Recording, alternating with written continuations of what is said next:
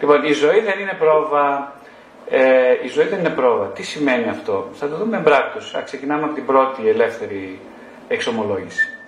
Η ζωή δεν είναι πρόβα λοιπόν. Η ζωή δεν είναι πρόβα που σημαίνει ότι δεν έχει άλλη ζωή. Άλλη ζωή δεν έχει όπως λέγει το τραγούδι. Έτσι. Που σημαίνει ότι ό,τι γίνει θα γίνει τώρα. Από μόνο το αυτό καταλαβαίνετε ότι είναι πολύ σκληρό. Ε, μπαίνουμε δηλαδή από τη στιγμή που σκέφτομαι ότι από τη στιγμή που μπαίνουμε, που γεννιόμαστε, πριν καν γεννηθούμε, από τη στιγμή της σύλληψης, μπαίνουμε σε ένα, σε, έναν, σε ένα φοβερό αδιάκοπο αγώνα. Έναν αγώνα, ε, σαν να είμαστε πρωταθλητές. Και πρέπει λοιπόν τώρα να, αυτός ο αγώνας να, να στεφθεί με επιτυχία, με ευτυχία. Με τι πρέπει να στεφθεί αυτός ο αγώνας; Ε, πρέπει να στεφτεί με κάτι άλλο; Είναι νομίζω αυτό, αυτή, η απάντηση σε αυτό το ερώτημα θα δοθεί από εσάς στο τέλος του σεμιναρίου. Αυτός ο αγώνας με τι πρέπει να στεφτεί; Με επιτυχία, με ευτυχία, με πόθο, με επιθυμία, με φόβο, ε, με πόνο, με παραδείσιες γεύσεις, με γεύσεις κολάσεως. Με τι πρέπει να τελικά να αμυφθεί; Ένα βασικό ερώτημα. Ε, και καθώς διαβάζω κάποιο κείμενο, θα διαβάσω σήμερα κάποια κειμενάκια μάλλον τα οποία, επειδή το βιβλίο είναι διάσπαρτο από τέτοια, το εξομολογήσει ενός ψυχοδραβευτή, κυρίως από ομολογίες δικές μου, μέσα από στιγμές μοναχικότητας και με ομολογίες θεραπευομένων, μέσα στη θεραπεία. Προσέξτε τώρα τι γίνεται. Το ωραίο της θεραπείας είναι ότι σε καλεί, παρόλο που υπάρχει μια εμφανώς συντροφικότητα, ο θεραπευτής είναι σύντροφος, ε, την ίδια στιγμή καλείται κάποιος ε, να ενσκύψει στη μοναχικότητά του παρουσία του θεραπευτή. Αυτό είναι ένα βασικό κομμάτι της θεραπείας όπως εγώ την αντιλαμβάνομαι, να σκύψει στη μοναχικότητά του. Σήμερα ίσως θα μιλήσουμε, μάλλον θα χρειαστεί, γιατί είναι ίσως βασική έννοια, για τη μοναχικότητα, τη μοναξιά, ε, τη σύνδεση και πώς όλα αυτά συνδέονται με την ευτυχία, με την αποτυχία, με τον πόνο, με την κόλαση στον παράδεισο της προσωπικής μας ζωής.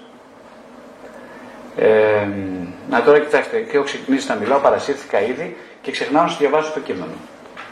Λοιπόν, γι' αυτό ε, ας φανώ λιγάκι πιο πειθαρχημένος και ας γυρίσω σε ένα κειμενάκι, έτσι. Λοιπόν, ευχαριστώ γιατί δεν βλέπω και καλά. Ωραία. Λοιπόν. Λοιπόν, κοιτάξτε τώρα που έπεσα πάνω. Ε, στο βιβλίο αυτό υπάρχει ένα, ένα κεφάλαιο που λέγεται από τη θέση του, του ψυχοθεραπευτή Μαρτυρίες και αληθινές συναντήσεις, η μάνα και το νόημα της ψυχοθεραπείας. Η μάνα και το νόημα της ψυχοθεραπείας. Εγγράφει και εκεί Δημουλά, Κύριε, μη μας πάρεις άλλο της απολίας μας, δεν έχουμε πού αλλού να μείνουμε. Από το μεταφερθήκαμε παραπλεύρος είναι αυτό.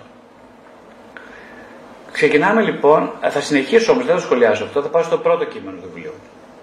Όταν δεν μπορείς να την πενθήσεις, γιατί δεν την είχες ποτέ.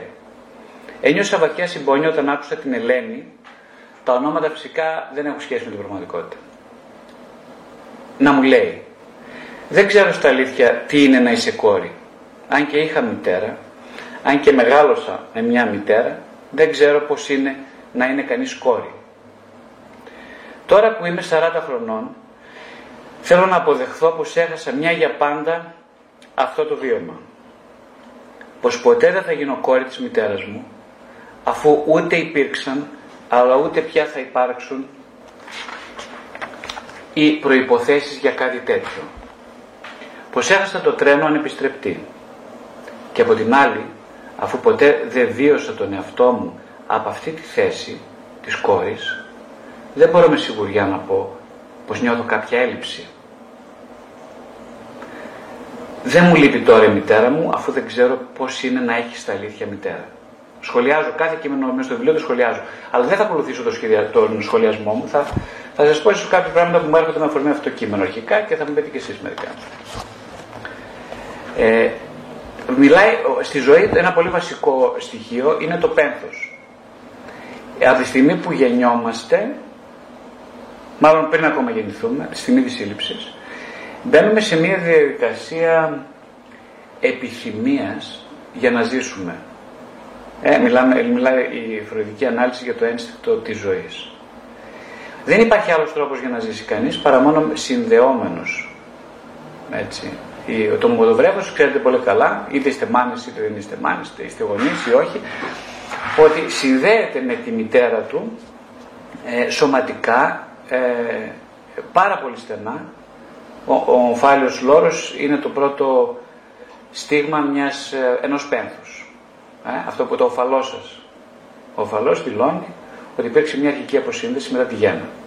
Εκεί ξεκινάει το πένθος. Προηγήθηκε μια σύνδεση. Προηγήθηκε η επιθυμία του μωρού να υπάρξει και σε ένα περιβάλλον παραδείσιας αυτάρκειας. Έτσι βίωσε το βρέφος, όπως ξέρουμε από τις μελέτες, το, είναι, το περιβάλλον της μήτρας. Παραδείσιας αυτάρκειας. Δεν θέλει να βγει κανένα βρέφος, δεν θέλει να πεθάνει ε, από αυτό το περιβάλλον, θέλει να παραμείνει εκεί. Δυστυχώς, ευτυχώς λέμε εμείς, το βρέφος θα γεννηθεί. Και αυτό σημαίνει τελειώνει ο παράδεισος. Σωστά. Πάει, πάπαλα. Μέχρι εδώ ήταν. Και αρχίζει το κλάμα. Μεγάλος πόνος. Γιατί να με γεννήσεις και λοιπά. Αν είχε, αν είχε φωνή θα τα έψαλνες στη μητέρα. Αλλά τι να κάνουμε, δεν έχει φωνή. Έχει φωνή, έχει πολύ δυνατή φωνή. Κράζει, φωνάζει, πονάει.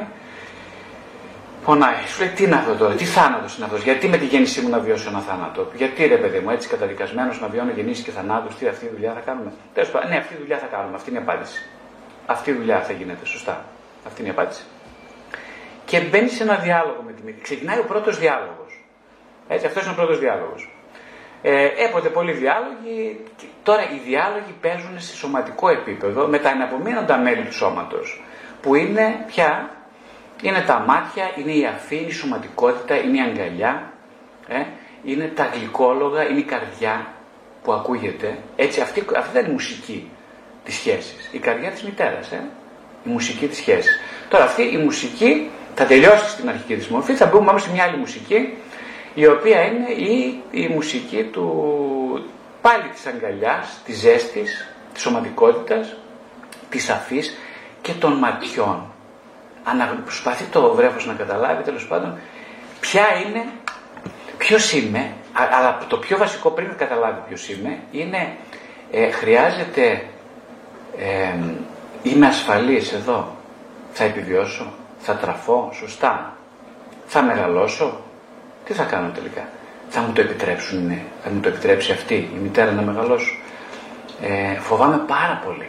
Είμαι εντελώς, εντελώς ανυπεράσπιστος αδύναμη, εξαιρετικά εξαρτημένη και όπου να είναι διακυβεύεται η ύπαρξή μου ολόκληρη. Δεν έχω λοιπόν κανένα περιθώριο να, ε, να επαναπαυτώ. Τώρα, έτσι ξεκινάνε έτσι, ε, σιγά σιγά λοιπόν κοιτώντας το βλέμμα της μητέρας αρχίζει να εσωτερικεύεται η ψυχική της κατάσταση. Το πώς δηλαδή; Είναι η μαμά μου. Όχι ποια είναι η μαμά μου, ταυτίζεται το πώς με το ποια σε κάποιο επίπεδο έτσι. αλλά είναι ποια είναι η μάνα μου, το πώς είναι η μάνα μου, πώς αισθάνεται τη ζωή της. Είναι χαρούμενη, είναι ένας άνθρωπος οδοτικός, αυτά με ενδιαφέρουν περισσότερο. Είναι ένας άνθρωπος που θα με προστατεύσει, θα μου, θα μου επιτρέψει να ζήσω. Αυτό στους πρώτους ε, τρεις με τέσσερις μήνες ε, σχηματίζεται λοιπόν ένα πρώτο, μια πρώτη εσωτερική κατάσταση αυθάρκειας ε, και τότε μπορεί να χαλαρώσει το βρέφος και να πει ότι έχει έναν εαυτό. Ε, μια μητέρα που δίνεται ολοκληρωτικά στην ανάγκη ενός άλλου ε, δημιουργεί πάρα πολύ ασφαλείς προϋποθέσεις, όχι μόνο επιβίωσης που είναι το πρώτο, αλλά ε, σύνδεσης με τον εαυτό, που είναι το εξαιρετικό βασικό σαν προϋπόθεση ψυχικής υγείας. Ε, παρόλα αυτά, επειδή παρεμπιπτόντως σε αυτή τη φάση καμία μαμά δεν είναι τέλεια, κανένας άνθρωπος δεν μπορεί να ανταποκριθεί σε μια πλήρη δοτικότητα, αυτήν ακριβώς που θέλει το βρέφος, γιατί φεύγοντας από την παραδείσια κατάσταση της πληρότητας, ε, θέλει να επαναληφθεί αυτό πάλι από την αρχή. Δεν είναι τα πράγματα. Τι θα πει αυτό δηλαδή. Εγώ θέλω να συνεχίσει ο παράδεισος. Είμαι, απαιτώ να συνεχίσει ο παράδεισος. Δεν είναι, δεν είναι ευχολόγιο, καταλαβαίνετε. Εμείς ευχόμαστε, λέμε καλό παράδεισο και τέτοια. Ε, το βρέφος δεν εύχεται. Επιτακτικά απαιτεί. Εδώ και τώρα. Αν δεν μου το δώσεις, θα σε δαγκώσω. Θα σε φάω το βυζί σου. Θα σε ξεσκίσω παλιό τέτοια ας πούμε. Βλέπετε ότι μιλάω θυμωμένα τώρα. Έτσι κάνει το βρέφος, έτσι νιώθει. Είναι φοβερά θυμωμένο όταν η μαμά στους πρώτους μήνες απομακρύνεται. Πάει μαμά να κατορίσει. Δεν αντέχω άλλο. Λέει πνίχτηκα. Εγώ δεν αντέχω άλλο. Δεν αντέχω. Πάω να φύγω. Να φύγω. Ε, θα το πάρει ο μπαμπάς, αν υπάρχει μπαμπάς. Τώρα δεν υπάρχουν και μπαμπάδες. Στην άλλη τεράστιο κεφάλι θα μιλήσουμε λίγο γι' αυτό. Δεν υπάρχουν μπαμπάδες. Λοιπόν, ποιος θα υπάρξει. Δεν μπορεί να τα κάνω. Εγώ δεν είμαι Θεός, δεν είμαι Παναγία, δεν είμαι, δεν είμαι η μαμά. Λέει και δίκιο έχει. Τι θα γίνει τώρα; Τι θα γίνει; Ε, τι θα γίνει; Θα πάω να κατουρίσω. Θέλω μια, να πάρω μια ανάσα, έναν αέρα. Τι γίνεται τότε στο βρέφος; Το βρέφος ας πούμε λέει έφυγε η ζωή μου. Κινδυνεύω. Θα ζήσω; Τότε μένει μόνο. Να η πρώτη λοιπόν, το πρώτο πένθος. Ξεκινάμε. Ένα βασικό πένθος, όχι το πρώτο. Συγγνώμη, τα πρώτα προηγήθηκαν. Ένα βασικό πένθος ξεκινάει διαδικασία. Ε, θα μείνω μόνος. Τι σημαίνει μόνος τώρα; Δεν είναι, το μόνος δεν είναι σαν θα μείνετε εσείς μόνο στο σπίτι τώρα και ο σύζυγος ή ο σύντροφός θα πάει μια βόλτα. Δεν είναι αυτό ακριβώς. Ε, είναι κάτι άλλο. Θα μείνω μόνος σημαίνει δεν έχω καν έναν εαυτό επαρκή στην παρούσα φάση. Οπότε η μοναξιά σημαίνει αδυναμία επιβίωσης. Οπότε τότε αρχίζει αυτό που λέμε ένα σχηματισμό σε αυτού με παρανοϊκά στοιχεία. Με ο παρανοηδής ψυχισμός που σημαίνει εδώ τώρα τι γίνεται, το βρέφος μισεί, αρχίζει να μισεί τη μητέρα του, να τη μισεί γιατί να τη μισεί; Γιατί προσέξτε, υπάρχει μια μεγάλη παρεξήγηση. Εμείς νομίζουμε οι άνθρωποι, όλοι μας νομίζουμε αυτό, ότι όποιος αγαπάει δεν μισεί, σωστά; Έτσι δεν λέμε; Δεν ισχύει. Ισχύει ακριβώς το αντίθετο. Όποιος αγαπάει μπορεί, δεν μπορεί παρά μόνο να μισεί. Θα μου πείτε τι είναι αυτό; Ε, θα το δούμε στην πορεία αυτό. Ακούγεται οξύμορο το σχήμα. Η ψυχή του ανθρώπου είναι δομημένη μέσα σε οξύμορα. Ε, είναι δομημένη μέσα σε οξύμορα. Το πρώτο βασικό οξύμορο είναι ότι εδώ στην, στην περίπτωση αυτή της, του βρέφου στον πρώτο, στον πρώτο χρόνο δεν υπάρχει εγώ. Δεν υπάρχει μια εγωική δομή που σημαίνει πολύ απλά ότι ε, δεν υπάρχει, ε, υπάρχει μόνο το ασυνείδητο, υπάρχει το σώμα. Δηλαδή υπάρχει ένας ασχημάτιστος, απίθμενος σε αυτός, ο οποίος απαιτεί τα πάντα δεν υπάρχει φίλτρο υπερεγώ, δεν υπάρχει φίλτρο μιας συνειδητής συγκατάνευσης ενός δομημένου εγώ, δεν υπάρχουν τίποτα από όλα αυτά και ε, είναι, είναι απόλυτα χαμένο σε κάποια μορφή ε, ε, του αυτού όπως λένε, του ασυνειδήτου εαυτού στην, και, και είναι εντελώς μέσα σε ένα πέλαγος, μέσα σε, μια, σε έναν ωκεανό ενορμήσεων. Οι βασικές ενορμήσεις λοιπόν τώρα είναι η επιθετικότητα versus σεξουαλικότητα, επιθετικότητα σεξουαλικότητα, ε, η αγάπη. Που αργότερα ε, λέμε εμείς όταν λέμε κάποιον τον αγαπώ, γι' αυτό είναι άλλο θέμα. Αυτό που θα μιλήσουμε έχει κακοποιηθεί η λέξη αγάπη, είναι η πιο κακοποιημένη λέξη, όπως λέει ένας πολύ εξαιρετικός ομιλητής. Όποιος πει ξανά τη λέξη αγάπη θα πρέπει να μπει σε φυλακή, να τον κλείσουν μέσα, όχι γιατί δεν φοράει μάσκα, αλλά γιατί λέει τη λέξη αγάπη. Να πληρώσει πρόστιμο 50.000 ευρώ και στην φυλακή ισόβια. Αν συνέβαινε λοιπόν αυτό, όπως λέει ο, ε, ο αξιότιμος αυτός ο μιλητή, θα ζούσαμε ίσως σε μια πιο ενεπιγνώση κοινωνία. Εγώ δεν είμαι σίγουρος ότι συμφωνώ με αυτό. Η επίγνωση δεν έρχεται με απαγορεύσεις. Η επίγνωση έχει πολλή δουλειά και προποθέτει την το να μπορέσει κανείς να, μέσα του να δημιουργήσει αυτό που λέμε στην ψυχοθεραπεία έναν απαρτιωμένο εαυτό, έναν εαυτό δηλαδή που μπορεί να συγχωνεύει, να συγκερνά, να ενώνει μέσα του όλες τις αντίθετες, αντιφατικές, συγκρουόμενες ενορμήσεις. Αυτό είναι υγεία. Αυτό δεν υπάρχει όμως στην αρχή της ζωής που λέω τώρα καθόλου. Υπάρχει το αντίθετο. Δηλαδή, εγώ τώρα μισώ τη μητέρα. Σας λέω τώρα, μιλάω σχηματικά φυσικά έτσι. Μπορεί να το καταλάβετε αυτό. Δεν γίνονται έτσι τα πράγματα. Όλα αυτά γίνονται σε ένα συνείδητο επίπεδο. Εγώ τώρα μισώ. Θέλω να σε σκοτώσω. Γιατί θέλω να σε σκοτώσω, γιατί είσαι κακιά. Γιατί είσαι κακιά και δεν μου προσφέρεις αυτό που σου θέλω εγώ. Καταλάβατε, δεν μου το προσφέρεις. Ε, είναι η πρώτη, λοιπόν, ο πρώτος σχηματισμός παρανοϊκών, παρανοϊκών ιδεασμών. Ε, τώρα, αν η μαμά δεν λείπει μονίμως, αν η μαμά δηλαδή δεν απουσιάζει εντελώς, αν η μαμά είναι αρκετά παρούσα εν μέσω των απουσιών της, τότε μπορεί να δημιουργηθεί η προϋπόθεση για έναν καταθλιπτικό εαυτό. Δηλαδή μια πιο όρημη εγωική παρουσία στην οποία ε, σημαίνει ότι μπορώ να ενσωμα... Δεν φεύγω από τις ιδέες του μεγαλείου μου ότι είμαι κάτι ξεχωριστό, άρα η επιθετικότητά μου είναι ασυγκράτητη και καταστροφική, άρα είμαι επικίνδυνος, άρα χρειάζομαι τον μηχανισμό της προβολής, άρα χρειάζομαι να, ε, να, να έχω έναν μισητό απέναντι άλλον, ο οποίος με μισεί και να χρειάζεται να μηνθώ, όλο αυτό το, το, το, το, το όλο αυτό, όλο αυτό το κουβάρι δεν χρειάζεται, θα δημιουργήσω ένα, θα είναι καταθλιπτικό αυτό, σύμφωνα με τη γλώσσα την ψυχαναλυτική, στην οποία ε, εγώ τώρα μπορώ να αντέξω εν μέσω μιας απουσίας, ε, μπορώ να αντέξω εν μέσω του κενού την απουσία εν μέρη. Μπορώ να συμπεριλάβω εν μέρη την καταστροφικότητά μου μέσα στην αγάπη μου. Αυτό λοιπόν είναι ο, ε, ένας, ε, μια μετάβαση από την παρανοϊκή στην καταθλιπτική θέση. Ε, και ηρεμό. Δεν είμαι παντοδύναμος. Ηρεμό. Άρα δεν είμαι καταστροφικός. Άρα η ζωή δεν είναι τόσο επικίνδυνη, αφού η μάνα μου δεν είναι τόσο επικίνδυνη. Και εγώ μπορώ να πάω πίσω λιγάκι να χαλαρώσω, να ηρεμήσω, να ξεκουραστώ. Άρα η απουσία δεν είναι, δεν είναι καταστροφική. Δεν είναι καταστροφική. Τελικά. Αφού κατάφερα να είμαι ένας τέτοιος εαυτός. Ε,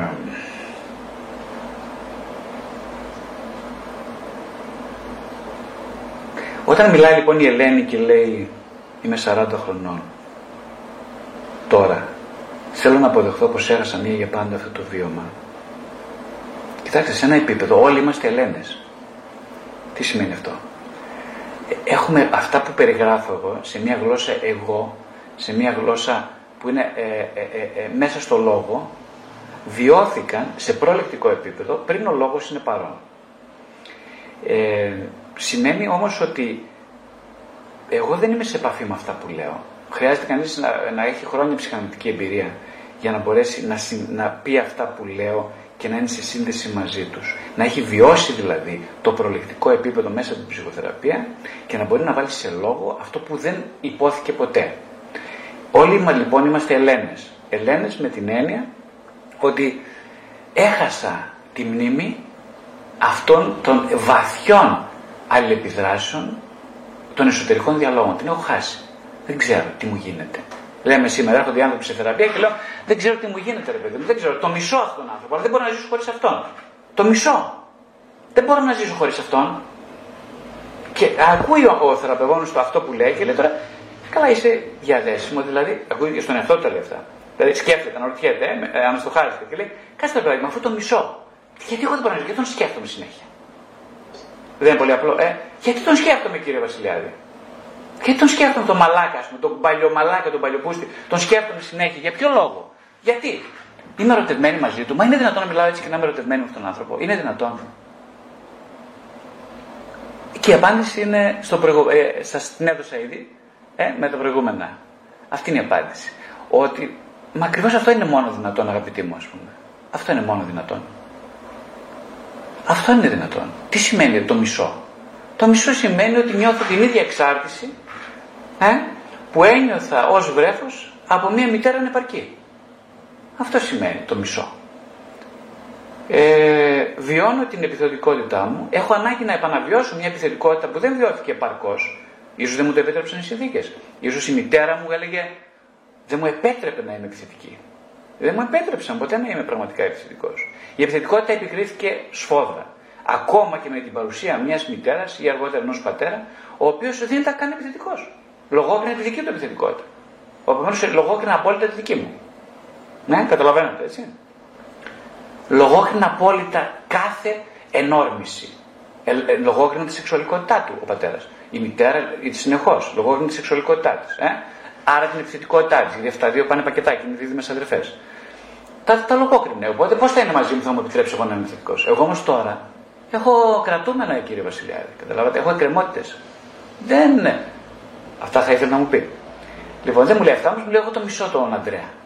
Το μισό.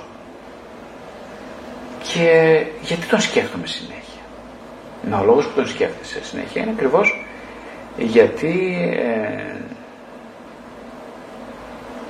γιατί μπήκε στο βίωμα της εξάρτησης για να επαναλάβεις όλα αυτά τα θέματα που έχεις αδίωτα μέσα σου.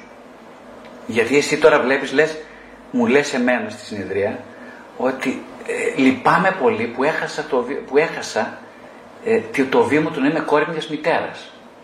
Στην πραγματικότητα εκείνο που έχασες, έτσι, είναι ε, τις μνήμες όλων αυτού του προλεκτικού σταδίου και σε αυτό είμαστε όλοι σε μια, ή μια κοινότητα, όλοι ανήκουμε στην ίδια, στην ίδια κατηγορία, δεν διαφέρουμε σχεδόν καθόλου όλοι μας, είμαστε αδέρφια. Από την άλλη βέβαια όμως, προσέξτε τώρα, αναρωτιέμαι λέει πότε θα γίνω κόρη. Γιατί, θα, γιατί, γιατί δεν είσαι κόρη, αφού έχεις μια μάνα. Μα δεν αρκεί να έχω μια μάνα για να είμαι κόρη, καταλαβαίνετε, δεν αρκεί. Τι θέλεις δηλαδή να έχεις; Θέλω να ξέρω ότι αυτό που έχω σαν προσδοκία και είχα από βρέφος από τη μητέρα μου μπορεί να εισαρχωθεί σε ένα πρόσωπο. Η φυσική μου μητέρα δεν μου έχει δώσει αυτή την εντύπωση ακόμα. Είμαι 40 χρονών, η μητέρα μου είναι 70, αλλά ε, ποτέ δεν έχει επικοινωνηθεί, ούτε μεταεπικοινωνηθεί, στο πλαίσιο της δικής μας επικοινωνίας με τη μητέρα μου, μια αίσθηση παρουσίας. Τώρα, φτάσαμε σε ένα άλλο μεγάλο ζήτημα, έτσι. Τι σημαίνει παρουσία; Λοιπόν, τώρα είναι πάρα πολλά τα θέματα. Εντάξει, επιτρέψτε μου, εγώ θα μιλάω ελεύθερα, έτσι. Δεν μου παρεξηγείτε, θα μιλάω ελεύθερα. Λοιπόν, ε, παρουσία, μητέρα, ε, μοναχικότητα, επάρκεια, εγκλωβισμός, ε, πλούσια μοναχικότητα, φτωχή μοναχικότητα, απόγνωση, αυτοκτονικότητα, αυτοκαταστροφή, παρανοϊκός ιδεασμός. Ελεύθερα μου έρχονται οι λέξεις. Ε, λέει θέλω μια μητέρα παρούσα ρε παιδάκι μου, πώς το λένε, τόσο πολλά ζητάω. Και τι ρε κοπέλα μου, τη ζητάς τώρα στα 40 σου την παρούσα; Όχι, όχι, δεν τη ζητάω τώρα. Πάντα τη ζητούσα. Αλλά, να, ξέρετε, δεν ήξερα γιατί ξεκίνησε ψυχοθεραπεία. Μετά από τρία χρόνια καταλαβαίνω γιατί ξεκινάω ψυχοθεραπεία. Ξεκίνησα τότε. Ξεκίνησα για να ζεσταθώ λιγάκι. Μέσα σε μια αγκαλιά. Μα πώς ζεσταίνεσαι μέσα στην ψυχοθεραπεία; Ένας τρόπος που ζεσταίνομαι λοιπόν είναι να τώρα που μιλάω για αυτή την απουσία αρχίζω να νιώσω πιο συνδεδεμένη με τον εαυτό μου. Τώρα μιλάω για, αυτή την απουσία. Για, μια, για ποια απουσία μιλάς. Μιλάω λοιπόν για αυτή την απουσία ε, που λέει ο Winnicott ότι θα πρέπει οπωσδήποτε να είναι συντροφευμένη στη μοναχικότητά της στον πρώτο χρόνο της ζωής από τον πρώτο άλλο που είναι η μητέρα. Τι θα πεις, τι θα πει συντροφευμένη μοναχικότητα; Συντροφευμένη μοναχικότητα σημαίνει ότι ούτως ή άλλως ε, όταν λείπει η μάνα μου από εδώ θα είμαι μόνος. Το άλλο που σημαίνει είναι ότι όταν είμαστε στο ίδιο δωμάτιο με τη μητέρα, εγώ μπορώ να παίζω με τα παιχνίδια μου, εκείνη να κάθεται δίπλα, να κάνει κάτι άλλο, ξέρω ότι είναι παρούσα χωρίς να μιλάει. Ο Winnicott μια πολύ μεγάλη συμβολή του στον χώρο της αξίας της μοναχικότητας, της διαταραχής όλων των διαταραχών που οφείλονται στην δυσανεξία της μοναχικότητας ε, και στην, ε, στην, στα πολλά μεγάλα κέρδη που μπορεί να έχει κάποιος από την αγκαλιά, όταν μπορεί να αγκαλιάζει τη μοναχικότητα, οφείλεται στο Winnicott. Αυτός λοιπόν μίλησε και ανέλησε μέσα σε καταπληκτικά άρθρα του για, την, ε, για το τι, ε, πότε μπορεί κανείς να ε, δεχθεί τη μοναχικότητα σαν δώρο και πότε μπορεί να την απορρίψει τη μοναχικότητα σαν κατάρα, σαν κόλαση. Και το στη σημείο διάκρισης ανάμεσα στα δύο είναι η μνήμη, η ασυνείδητη μνήμη πάντα, μιας μητέρας η οποία είναι παρούσα στη μοναχικότητα του βρέφους και αργότερα του παιδιού, ε, όταν αυτό παίζει στον ίδιο χώρο. Δύο σιωπηλές μοναχικότητες που αγκαλιάζει μία την άλλη, το παιδί τρέφεται από το δικαίωμά του να είναι μόνο, σε μια μητέρα που και εκείνη τρέφεται από το δικαίωμά της να είναι μόνη, αλλά όχι μονάχη, ε, ε, μέσα στον ίδιο χώρο, και εκείνη την ώρα μου λέω, σαν να λέω, σαν βρέφος, λέω στον εαυτό μου, κοίταξε Γρηγόρη, μπορείς να υπάρχεις με μια ζωντανή παρουσία που δεν παραβιάζει με αιτήματα, λέει ο Winnicott, δεν παραβιάζει με αιτήματα, με κανένα αίτημα, προσέξτε, αυτό είναι πάρα πολύ σοβαρό, με κανένα αίτημα, με καμία απέτηση το δικαίωμά μου να ε, εφεύρω τον ιστορικό μου χώρο. Προσέξτε, αυτό είναι το κλειδί, σημείο κλειδί για μένα προσωπικά. Μια, μια απαιτητική μητέρα, μια μητέρα που μπορεί να είναι παρούσα στη μοναχικότητά της, στη, παρούσα στη δική μου, χωρίς απαιτήσεις για κάτι άλλο πέρα από αυτό που είμαι. Αυτό είναι το βασικό κλειδί που φέρει ο Winnicott σαν ορισμός της ε, α, βασικής ψυχικής προϋπόθεσης να μπορώ να υπάρξω στις σχέσεις. Πώς; Όντας μόνος. Μα τι λες τώρα, είναι δυνατόν να είμαι και μόνος και να είμαι και στη σχέση; Μα μόνο αυτό είναι δυνατόν αγαπητέ μου. Μόνο αυτό είναι δυνατόν αφού απορείς. Μόνο αυτό. Τίποτα άλλο δεν είναι δυνατόν. Βεβαίως και έτσι θα γίνει. Ο μόνος τρόπος να είσαι σε σχέση λειτουργική είναι να μπορείς να αναπαράγεις αυτή την πρωταρχική εμπειρία μιας εναγκαλιεζόμενης μοναχικότητας. Ο μόνος τρόπος. Αλλά κάποιοι αναρωτιούνται γιατί ξεκινάμε συνέχεια τις, όλες τις ομιλίες με τη μητέρα και η μητέρα και δεν μας πρίξατε με τη μητέρα και τη μητέρα κλπ. Μα γιατί να μιλήσω, να αρχή είναι ο λόγος. Έτσι δεν ξεκινάει το, ε, το κατά Ιωάννη Ευαγγέλιο. Εν αρχή είναι ο λόγος. Πώς θα ξεκινήσω; Με τρία πουλάκια κάθονται; Ή με το διαζύγιο; Ή με το θάνατο; Με αυτό ξεκινάω, με το θάνατο. Σωστά το είπατε. Με το θάνατο ξεκινάω. Με τη γέννηση δηλαδή. Τα ίδια πράγματα λέμε. Δεν αλλάζει τίποτα. Οπότε ναι, λέει, λέει η Ελένη ας πούμε, ενώ ε, δεν βίωσα τον εαυτό μου από τη θέση της κόρης, ποιας κόρης, μιας κόρης εμπεριεγμένης, έτσι, ε, αυτό ψάχνει, λαχταράει στους, στους συντρόφους της η Ελένη ας πούμε. Ε, ακόμα και στη μοναχικότητά της το ίδιο λαχταράει. Δεν μου λείπει λέει τώρα η μητέρα μου. Άκου τι λέει τώρα, άκου τι φοβερό πράγμα. Φοβερές κουβέντες αυτές. Δεν μου λείπει τώρα η μητέρα μου, αφού δεν ξέρω πώς είναι να έχεις τα αλήθεια μητέρα. Ξέρετε τι τη λείπει της Ελένης, η εμπειρία της έλλειψη. Αυτό της λείπει της Ελένης. Καταλάβατε. Βλέπω ανθρώπους μέσα στη θεραπεία, μου λένε Ακούω, άκουσα μια μουσική, ένα τραγούδι. Και εκεί που ήμουνα σε ένα παρανοϊκό ιδεασμό, ήθελα να σκοτώσω κάποιον, ξαφνικά ηρέμησα. Όλο μου το είναι και μπήκα σε ένα κουχούλι μέσα σε μια αζεστή, άχρονη περιοχή του ασυνειδήτου. Μέσα από αυτό το τραγούδι. Και ξαφνικά έλειωσα σαν βούτυρο στο τηγάνι. Έλειωσα και λέω πως αισθάνεσαι τώρα με αυτά που λες; Και μου λέει ότι ε, κύριε Γρηγόρη μου λέει νομίζω ότι ε, αυτό που έψαχνε όλη μου τη ζωή. Και αυτό το τραγούδι δεν ξέρω για ποιο λόγο ενεργοποιεί μέσα μου αυτή τη μνήμη. Ε, κάτι γίνεται όταν ακούω αυτό το τραγούδι Μα είναι σοβαρό. Ποιο είναι το αυτό το τραγούδι, δεν, δεν έχει σημασία. Είναι κάτι χαζό. Είναι κάτι ανόητο. Δεν έχει σημασία να σου το πω. Σημασία έχει ότι όταν ακούω το ρεφρέμα αυτού του τραγουδιού, κάπου με πηγαίνει σε ένα άχρονο σημείο, στο οποίο εγώ δεν υπήρχα ως δομημένη ταυτότητα, αλλά υπήρχα ως ένα πλήρες «ον», ίσως αρχικά ανορίωτο, αλλά εντελώς παρόν στη ζωή. Καταλάβατε γιατί είναι τόσο σημαντική η σύνδεση. Καταλάβατε γιατί μιλάω εγώ χωρίς κείμενο εν μέρη αυτή τη στιγμή. Καταλάβατε γιατί η ψυχοθεραπεία γίνεται μόνο. Η ψυχοθεραπεία είναι, όπως λέει ο πολύ σοφός ψυχαναλυτής και μενετζής, είναι η επανεκπαίδευση στο άσκοπο και το τυχαίο μιας παρουσίας. Γι' αυτό, ακριβώς για αυτό το λόγο. Επανεκπαίδευση στο άσκοπο και το τυχαίο είναι η ψυχανάλυση. Αυτό είναι. Τι σημαίνει επανεκπαίδευση; Σημαίνει ότι κάποτε ήμουν έτσι. Ήμουν εκπαιδευμένος. Έτσι ξεκίνησε η ζωή.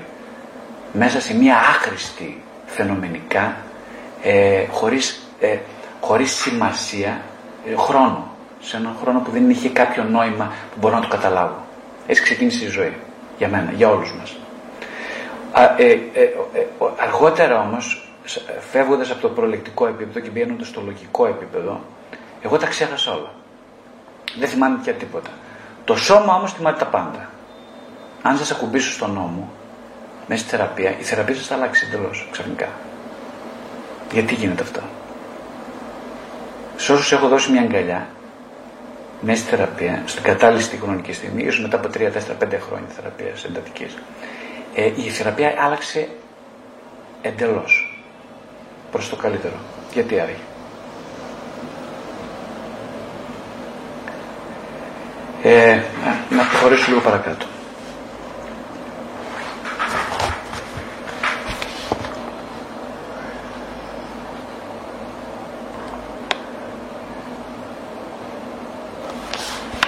Δεν υπάρχει συνεδρία που να μην αναφέρεται η Ευερδίκη στη δύσκολη σχέση με τη μητέρα της.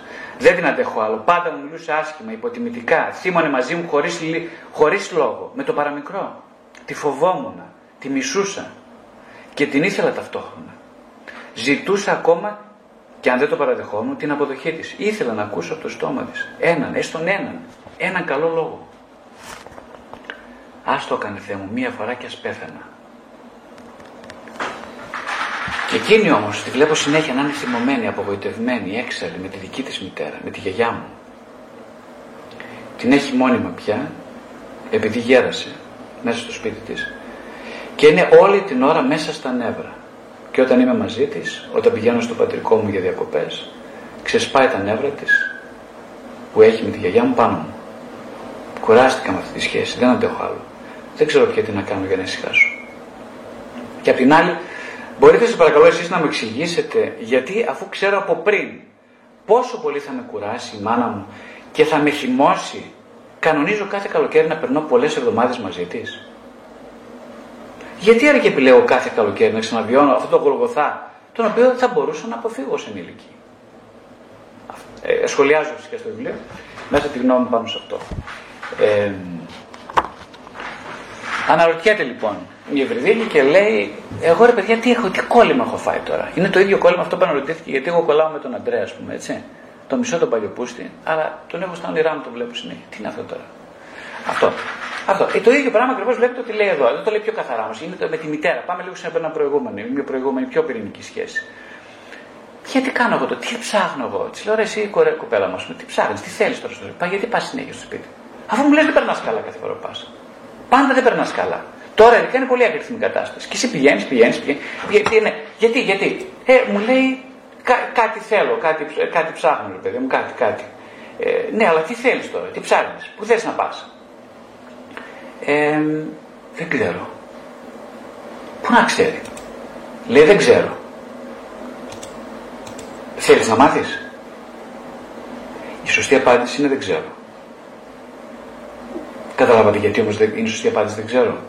Γιατί αν μάθει τότε θα βυθιστεί έτσι, σε αυτή σε μια θέση καταθλιπτική με την έννοια ότι θα, θα αγγίξει όλο το βάρος του ανεκπλήρωτου τρόπου σύνδεσης που μας έλεγε πριν η Ελένη. Και δεν θα ήθελε ποτέ. Η σωστή απάντηση, όπως λέει ο Φρόντ κάθε φορά που λέει ένας, ένας ψυχαναλυόμενος δεν ξέρω, σημαίνει δεν θέλω να μάθω. Ε; Και αυτή είναι η πιο υγιής σωστή στάση. Αν έλεγε κανείς πάντα ότι δεν θέλω στην ψυχανάλυση, τότε θα ήταν πολύ πιο εύκολη η διαδικασία διερεύνησης.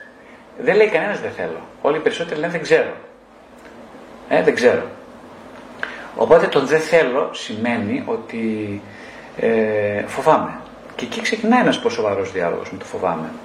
Οπότε, ναι, η Ευρυδίκη λοιπόν λέει ότι φοβάται στην πραγματικότητα να απαγκιστρωθεί από την απουσία ελπίδας για μια μητέρα. Καταλάβατε τι λέει; Επιμένω, αυτό σημαίνει επιμένω να πηγαίνω το καλοκαίρι στο, στο σπίτι μου, το πατρικό. Τι σημαίνει; Ε, εγώ ελπίζω ακόμα. Το παιδάκι ελπίζει. Ελπίζω στο να βιώσει μέσα από αυτό το αδιέξοδο της παρουσίας, μέσα από τη θυμωμένη μάνα, ε, ελπίζει να, να, να, να θυμηθεί, ρε παιδί μου, ας πούμε. Να θυμηθεί. Το τραγικό, ξέρετε, αυτό που λέει και η Ελένη και η Ευρυδική στην παρούσα φάση, είναι ότι ε, το πιο, εκείνο που τους τραυματίζει και εκείνο που τραυματίζει όλους μας σε κάποιο βαθμό, είναι ότι δεν θυμόμαστε. Δεν αγγίζουμε, δεν ψηλαφίζουμε το τραύμα. Έτσι. Είναι φοβερά τραυματική αυτή η ασυνειδησία. Αυτή η έλλειψη μνήμης είναι τραυματική στο βάθος της. Δεν εγγυάται ελπίδα αυτό. Ξέρετε, όταν κανείς βυθιστεί, όπως βυθίστηκε αυτός ο νεαρός στο τραγούδι, ένα τραγούδι που τον ταξίδεψε βαθιά μέσα στο σώμα του και πόνεσε. Και... Αυτός βρήκε λύτρωση μέσα στο τραγούδι. Γιατί βρήκε λύτρωση; Γιατί ακριβώς θυμήθηκε. Αμά θα μου πείτε εσείς τώρα, μα δεν ήξερε να σου πει κάτι σε σχέση με το τραγούδι. Πώς δεν ήξερε, το σώμα του ήξερε. Το σώμα του το βίωσε. Το σώμα του αισθάνθηκε την ανακούφιση. Είπε, Αχ κύριε Γρηγόρη, επιτέλους, ή βρήκα τον τόπο μου. Μα πού είναι ο τόπος σου, δεν ξέρω να σας πω, εγώ το βρήκα. Καταλάβατε. Η Ελένη και η Βρετική δεν βρήκαν τόπο να πατήσουν κάπου. Ακόμα δεν έχουν βρει τον τόπο τους. Πονάνε, δεν ξέρουν γιατί. Φοβούνται, δεν ξέρουν γιατί. Ζητάνε, δεν ξέρουν τι. Εγώ ξέρω.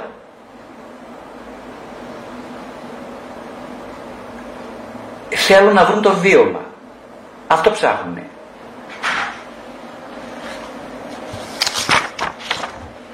Πάμε καθόλου.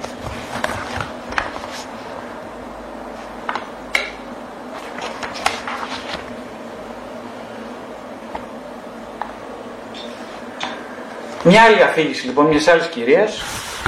Κυρίας είναι κύριος, δεν θυμάμαι τώρα, δεν ασκευάσω. Μια κακοφορμισμένη πληγή που φοβάται το αίμα της, είναι ο τίτλος.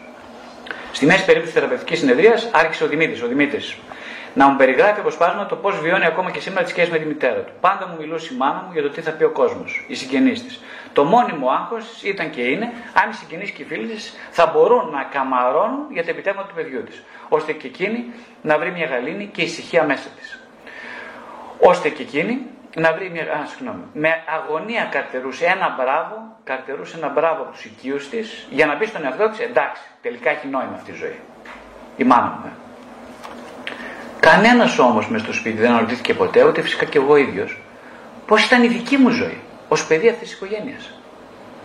Μιας μάνας μόνιμα ανικανοποίητης, υπερελεκτικής και αγχωμένης και ενός πατέρα σκληρού απόμακρου και αμήλυτου που συνήθιζε να αδειάζει τη δυσαρεστημένη και παραπονούμενη μάνα μου, χτυπώντας με αγανάκτηση στην, την εξώπορτα και αφήνοντάς την μόνη και απεγνωσμένη ανάμεσα σε τέσσερις τείχους. Σε τέσσερις τείχους και στα βουβά παιδιά της που έπρεπε τώρα να κουβαλήσουν το πτώμα. Εμένα και τον αδελφό μου. Έρημα στο δικό, στο δικό της απελπισμένο εσωτερικό διάξοδο. Ακόμα και σήμερα, κάθε φορά που την επισκέπτομαι, με τα δικά μου πλέον παιδιά, στο πατρικό μου, στο χωριό τα καλοκαίρια, Προσπαθώ να αποφεύγω την παρουσία της. Πίνω μονάχος κρυφά του καφεδάκι μου στο ισόγειο του διόροφου σπιτιού, γιατί δεν αντέχω συνεχώς να μου μιλάει για πράγματα και πρόσωπα που καθόλου μα καθόλου δεν με ενδιαφέρουν. Ποτέ όμως δεν της είπα πόσο άβολα αισθάνομαι κάθε φορά που ανοίγει εκείνη το στόμα της. Ποτέ δεν τόλμησα να της ζητήσω να βγάλει το σκασμό, γιατί υπάρχω και εγώ εδώ μέσα, που χρειάζομαι λίγη ησυχία Ποτέ δεν αντιπαρατέθηκα μαζί της, γιατί ξέρω πως δεν το αντέχει. Τις ελάχιστες φορές προσπάθησα να της πω πως αισθάνομαι μαζί της, έμεινε άφωνη και ύστερα από λίγο αρρώστησε. Έπεσε στο κρεβάτι ασθενής και ανήμπορη να ανταποκριθεί στις όποιες υποχρεώσεις της. Τότε έπρεπε εγώ και ο αδελφός μου να τη φροντίζουμε και να της κάνουμε τα χατήρια για να γίνει γρήγορα καλά. Νομίζω κάποιοι από εσάς έχουν συνδεθεί με αυτή την αφήγηση. Και εγώ συνδέθηκα. Συνδέθηκα με ένα κακοποιημένο παιδί ε, που κλαίει πάνω από, το, από τον τάφο μιας μητέρας.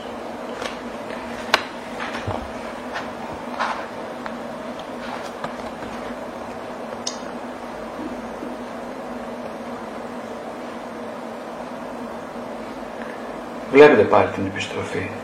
Βλέπετε πάλι ένα χαρακτηριστικό σε αυτή την περίπτωση ε, που δεν, ενώ τόσο πολύ έχει τόσο μεγάλη επιθετικότητα, έχει καταπνίξει την επιθετικότητά του. Δεν της λέει τίποτα, δεν μιλάει καθόλου. Έτσι. Ε, σαν να μην υπάρχει λόγος. Σαν η επιθετικότητά του, που έχει καταπνιγεί σε πολύ πρώιμο στάδιο, έχει μεταφερθεί, έχει μετουσιωθεί σε τι, ε, σε μια φροντιστικότητα. Σωστά. Και προσέξτε, μπορεί να μισεί τον εαυτό του επειδή τη φροντίζει τη μητέρα του. Γιατί όμως να, να μισεί κάποιος τον εαυτό του επειδή έχει δείχνει αγάπη; Γιατί απλά δεν είναι αγάπη αυτό που δείχνει. Γιατί όπως λέει κάποιος ψυχαναλυτής πολύ σωστά, είναι απα... η αγάπη, από την αγάπη προηγείται το μίσος. Ε; Τι σας έλεγα πριν, ακριβώς αυτό.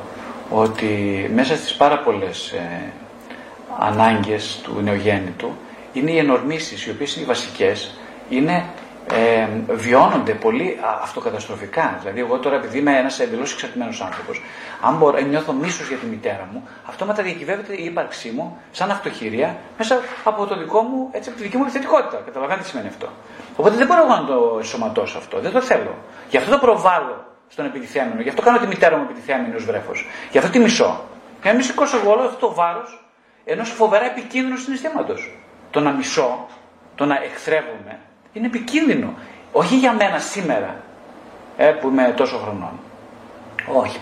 Για το εσωτερικευμένο παιδί, για αυτό το παιδί που ήταν τότε και που γι' αυτό οι, τα δικά του, οι δικές του επιθετικές ενορμήσεις ήταν λογοκριτές όχι από τη μητέρα του μόνο, ε, κυρίως από τον εαυτό του. Κυρίως από την δική του ύπαρξη ήταν λογοκριτέα. Και σας είπα για τον και ποιο λόγο. Γιατί αν επιτρέψω εγώ να νιώσω, όχι να εκδραματίσω, να νιώσω αυτά που σκέφτομαι και εκείνη, διακυβεύεται η ύπαρξή μου. Εγώ θέλω πολύ να τη σκοτώσω, ας πούμε τώρα. Νιώθω ανάγκη να τη σκοτώσω. Έχει ένα άλλο κείμενο, ίσως κάποια στιγμή θα διαβάσω από το κείμενο ενός άλλου ε, άντρα, ο οποίος σκότωσε τη μητέρα του και τον πατέρα του. Και ελευθερώθηκε. Σκότωσε και τους δύο. Είναι πολύ ενδιαφέρον, θα το διαβάσω κάποια άλλη στιγμή. Γιατί το βρίσκω τώρα, είναι κάπου χαμένο. Λοιπόν, ε, ναι, λοιπόν, αυτός τους σκότωσε. Στα πόσα, στα 40 τους σκότωσε. Μπήκε φυλακή, όχι, δεν μπήκε. Ελεύθερος κυκλοφορεί και μάλιστα είναι και πολύ ωραίος. Και είναι και πάρα πολύ χάρη. Και η θεραπεία του πήγε εξαιρετικά καλά. Γιατί τους σκότωσε και τους δύο; Είναι πολύ ενδιαφέρον τρόπος που τους σκότωσε. Θυμήστε μου να το διαβάσω το κείμενο κάποια στιγμή. Λοιπόν, εδώ τώρα ο κύριος αυτός, ο κύριος Δημήτρης, δεν την έχει σκοτώσει. Καταλάβατε; Τι κάνει όμως, κάθε μέρα σκοτώνει τον εαυτό του. Θα μου πείτε πώς σκοτώνει τον εαυτό του κάθε μέρα, πώς τον σκοτώνει. Δεν, νομίζω έχει καταλάβει, η απάντηση είναι πολύ εύκολη. Ξέρετε πώς τον σκοτώνει τον εαυτό του. Μέσα από αυτή την απάθεια, ε, εγώ σαν είμαι κάποιος που παίζω ένα ρόλο, σωστά, ρόλο ρε παιδί μου, ηθοποιός, πώς το λένε, παίζω με περσόνα, ένα ρόλο. Ε, αυτό το ρόλο που μου μάθανε. Αυτό το ρόλο που έμαθα στον εαυτό μου μέσα στο σύστημα της οικογένειάς μου. Εκπαιδεύτηκα λοιπόν εγώ πάρα πολύ ωραία. Μαμά, τι θέλεις, θα είσαι. Μαμά, κάθε φορά που, εκφράζω τον, που πάω να εκφράσω μια παρόνιση, τι κάνεις, αρρωσταίνω παιδί μου. Δεν τα αντέχω εγώ αυτά. Σε παρακαλώ τώρα, για σύνερθε. Για σύνερθε και θα αρρωστήσω και θα με χάσετε, προσέξτε. Όχι, όχι, μαμά, δεν θα μας χάσουμε. Όχι, όχι, ό,τι θέλεις, ό,τι θέλεις, ό,τι θέλεις. Κάτσε, κάτσε, κάτσε, κάτσε. Να είσαι καλά. Δεν θα σε χάσω. Όχι, όχι. Τι, πώς θέλεις να είμαι; Ε, κοφάλαλο. Κοφάλαλος θα είμαι. Πώς θέλεις, ηλίθιος, ηλίθιος. Ε, ευνοχισμένος, ευνοχισμένος. Ό,τι θέλεις, μαμά. Αρκεί να μην σε χάσω. Και τώρα κοιτάξτε τι γίνεται. Ε, η ανοησία του πράγματος πώς φαίνεται. Όταν μπαίνει στη θεραπεία κάποιος, σε βάθος θεραπεία ενώ προχωράει η θεραπεία του, συνειδητοποιεί ότι πόσο μαλάκας ήταν. Το λέω, το λέω επίθεση έτσι για να ακούσετε να το ακούτε. Πόσο μαλάκας είμαι που ξόδεψα όλη μου την περιουσία για να πάρω να πιω το φακί. Δεν ξέρω αν το καταλάβατε τι εννοώ. Ε, όλη την περίοδο, τα πρωτοτόκια τα, τα πούλησα, τα ξεπουλήθηκα για να πάρω τι ένα πιο το φακί. Την ψευδέστηση, την ελπίδα μιας αγάπης που θα δοθεί ανεφόρον ενώ η προσωπική μου δοτική αγάπη είναι εντελώς οριοθετημένη και ευνουχισμένη. Αφού δεν μπορείς ρε βλάκα να αγαπήσεις, τι προσπίσει ότι αγαπάς; Να σου το πω τόσο απλά. Ποιον, ποιον θα κοροϊδέψει στο τέλος της ζωής; Ποιον; Μα όταν ήσουν βρέφο, βεβαίως και έχεις λόγους να κοροϊδέψεις. Το πολύ σωστά, συμφωνούμε απόλυτα. Δεν κατηγορώ κανένα βρέφο. Δεν κατηγορώ ποτέ το εσωτερικό σου παιδί. Με την έννοια ότι βεβαίως εκείνη η ηλικία ε, ήταν θέμα επιβίωσης. Ένα και ένα ήταν.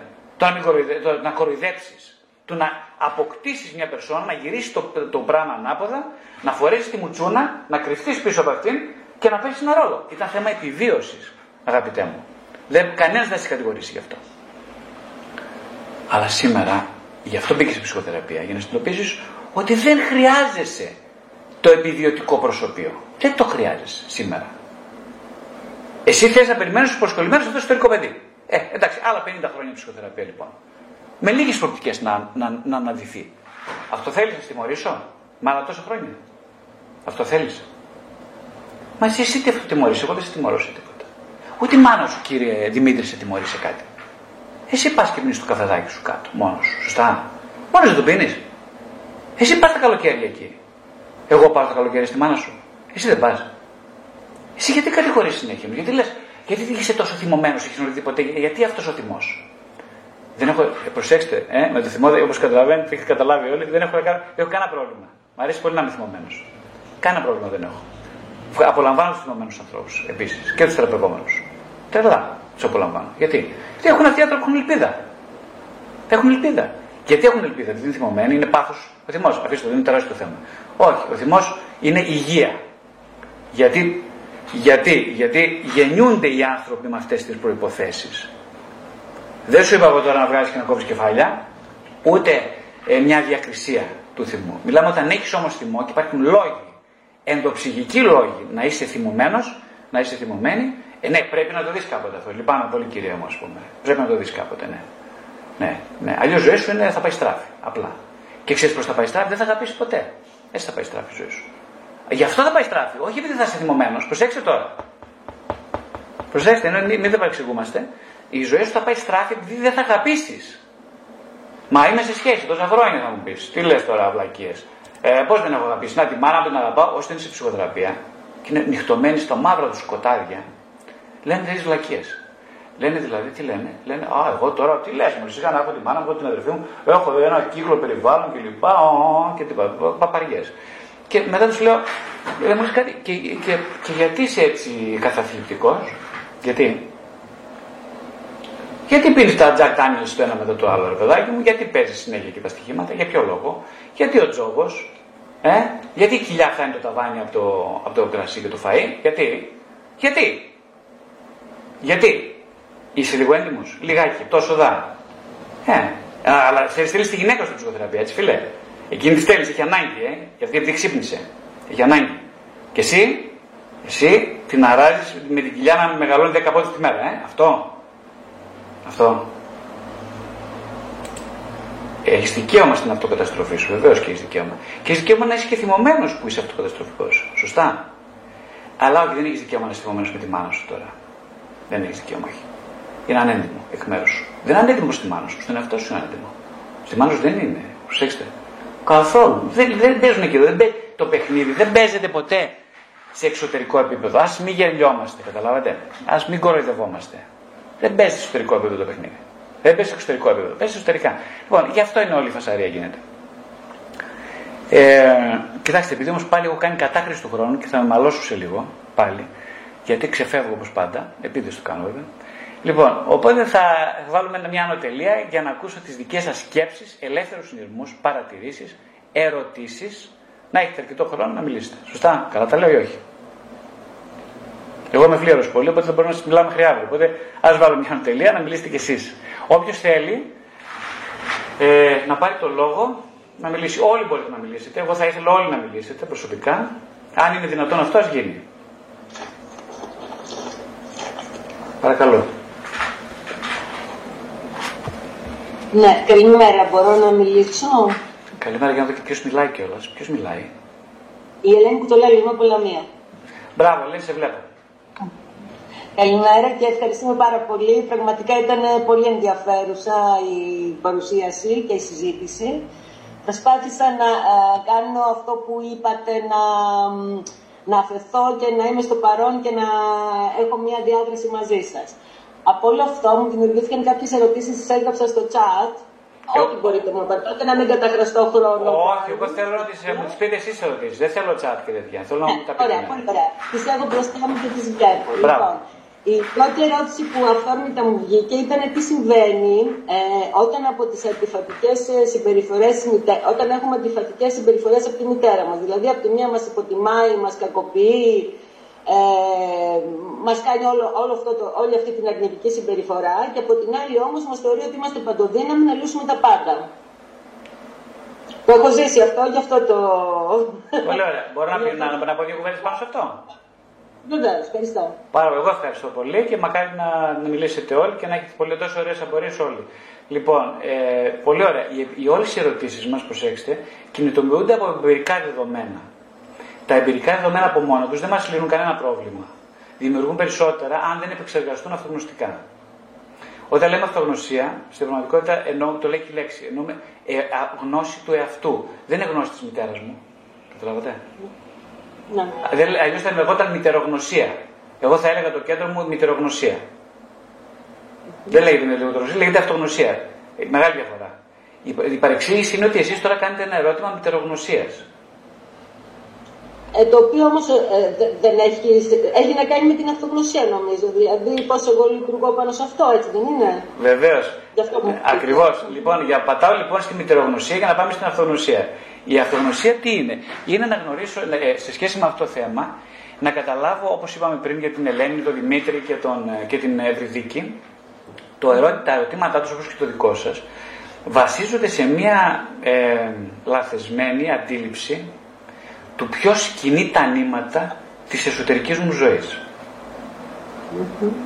Ε, επειδή ακριβώς ως βρέφος όλοι μας και εσείς φυσικά αποδώσαμε ε, εκτός από τη δική μας παντοδυναμία η οποία δόξα τω Θεώ με τη βοήθεια του Θεού και το πέρασμα του χρόνου καταργήθηκε καθώς ενηλικιωνόμαστε αλλά επειδή ακριβώς αυτό που λέμε σήμερα είναι ότι αυτό που λέμε εμείς στο εσωτερικό παιδί ε, δεν καταργήθηκε, δεν καταργείται.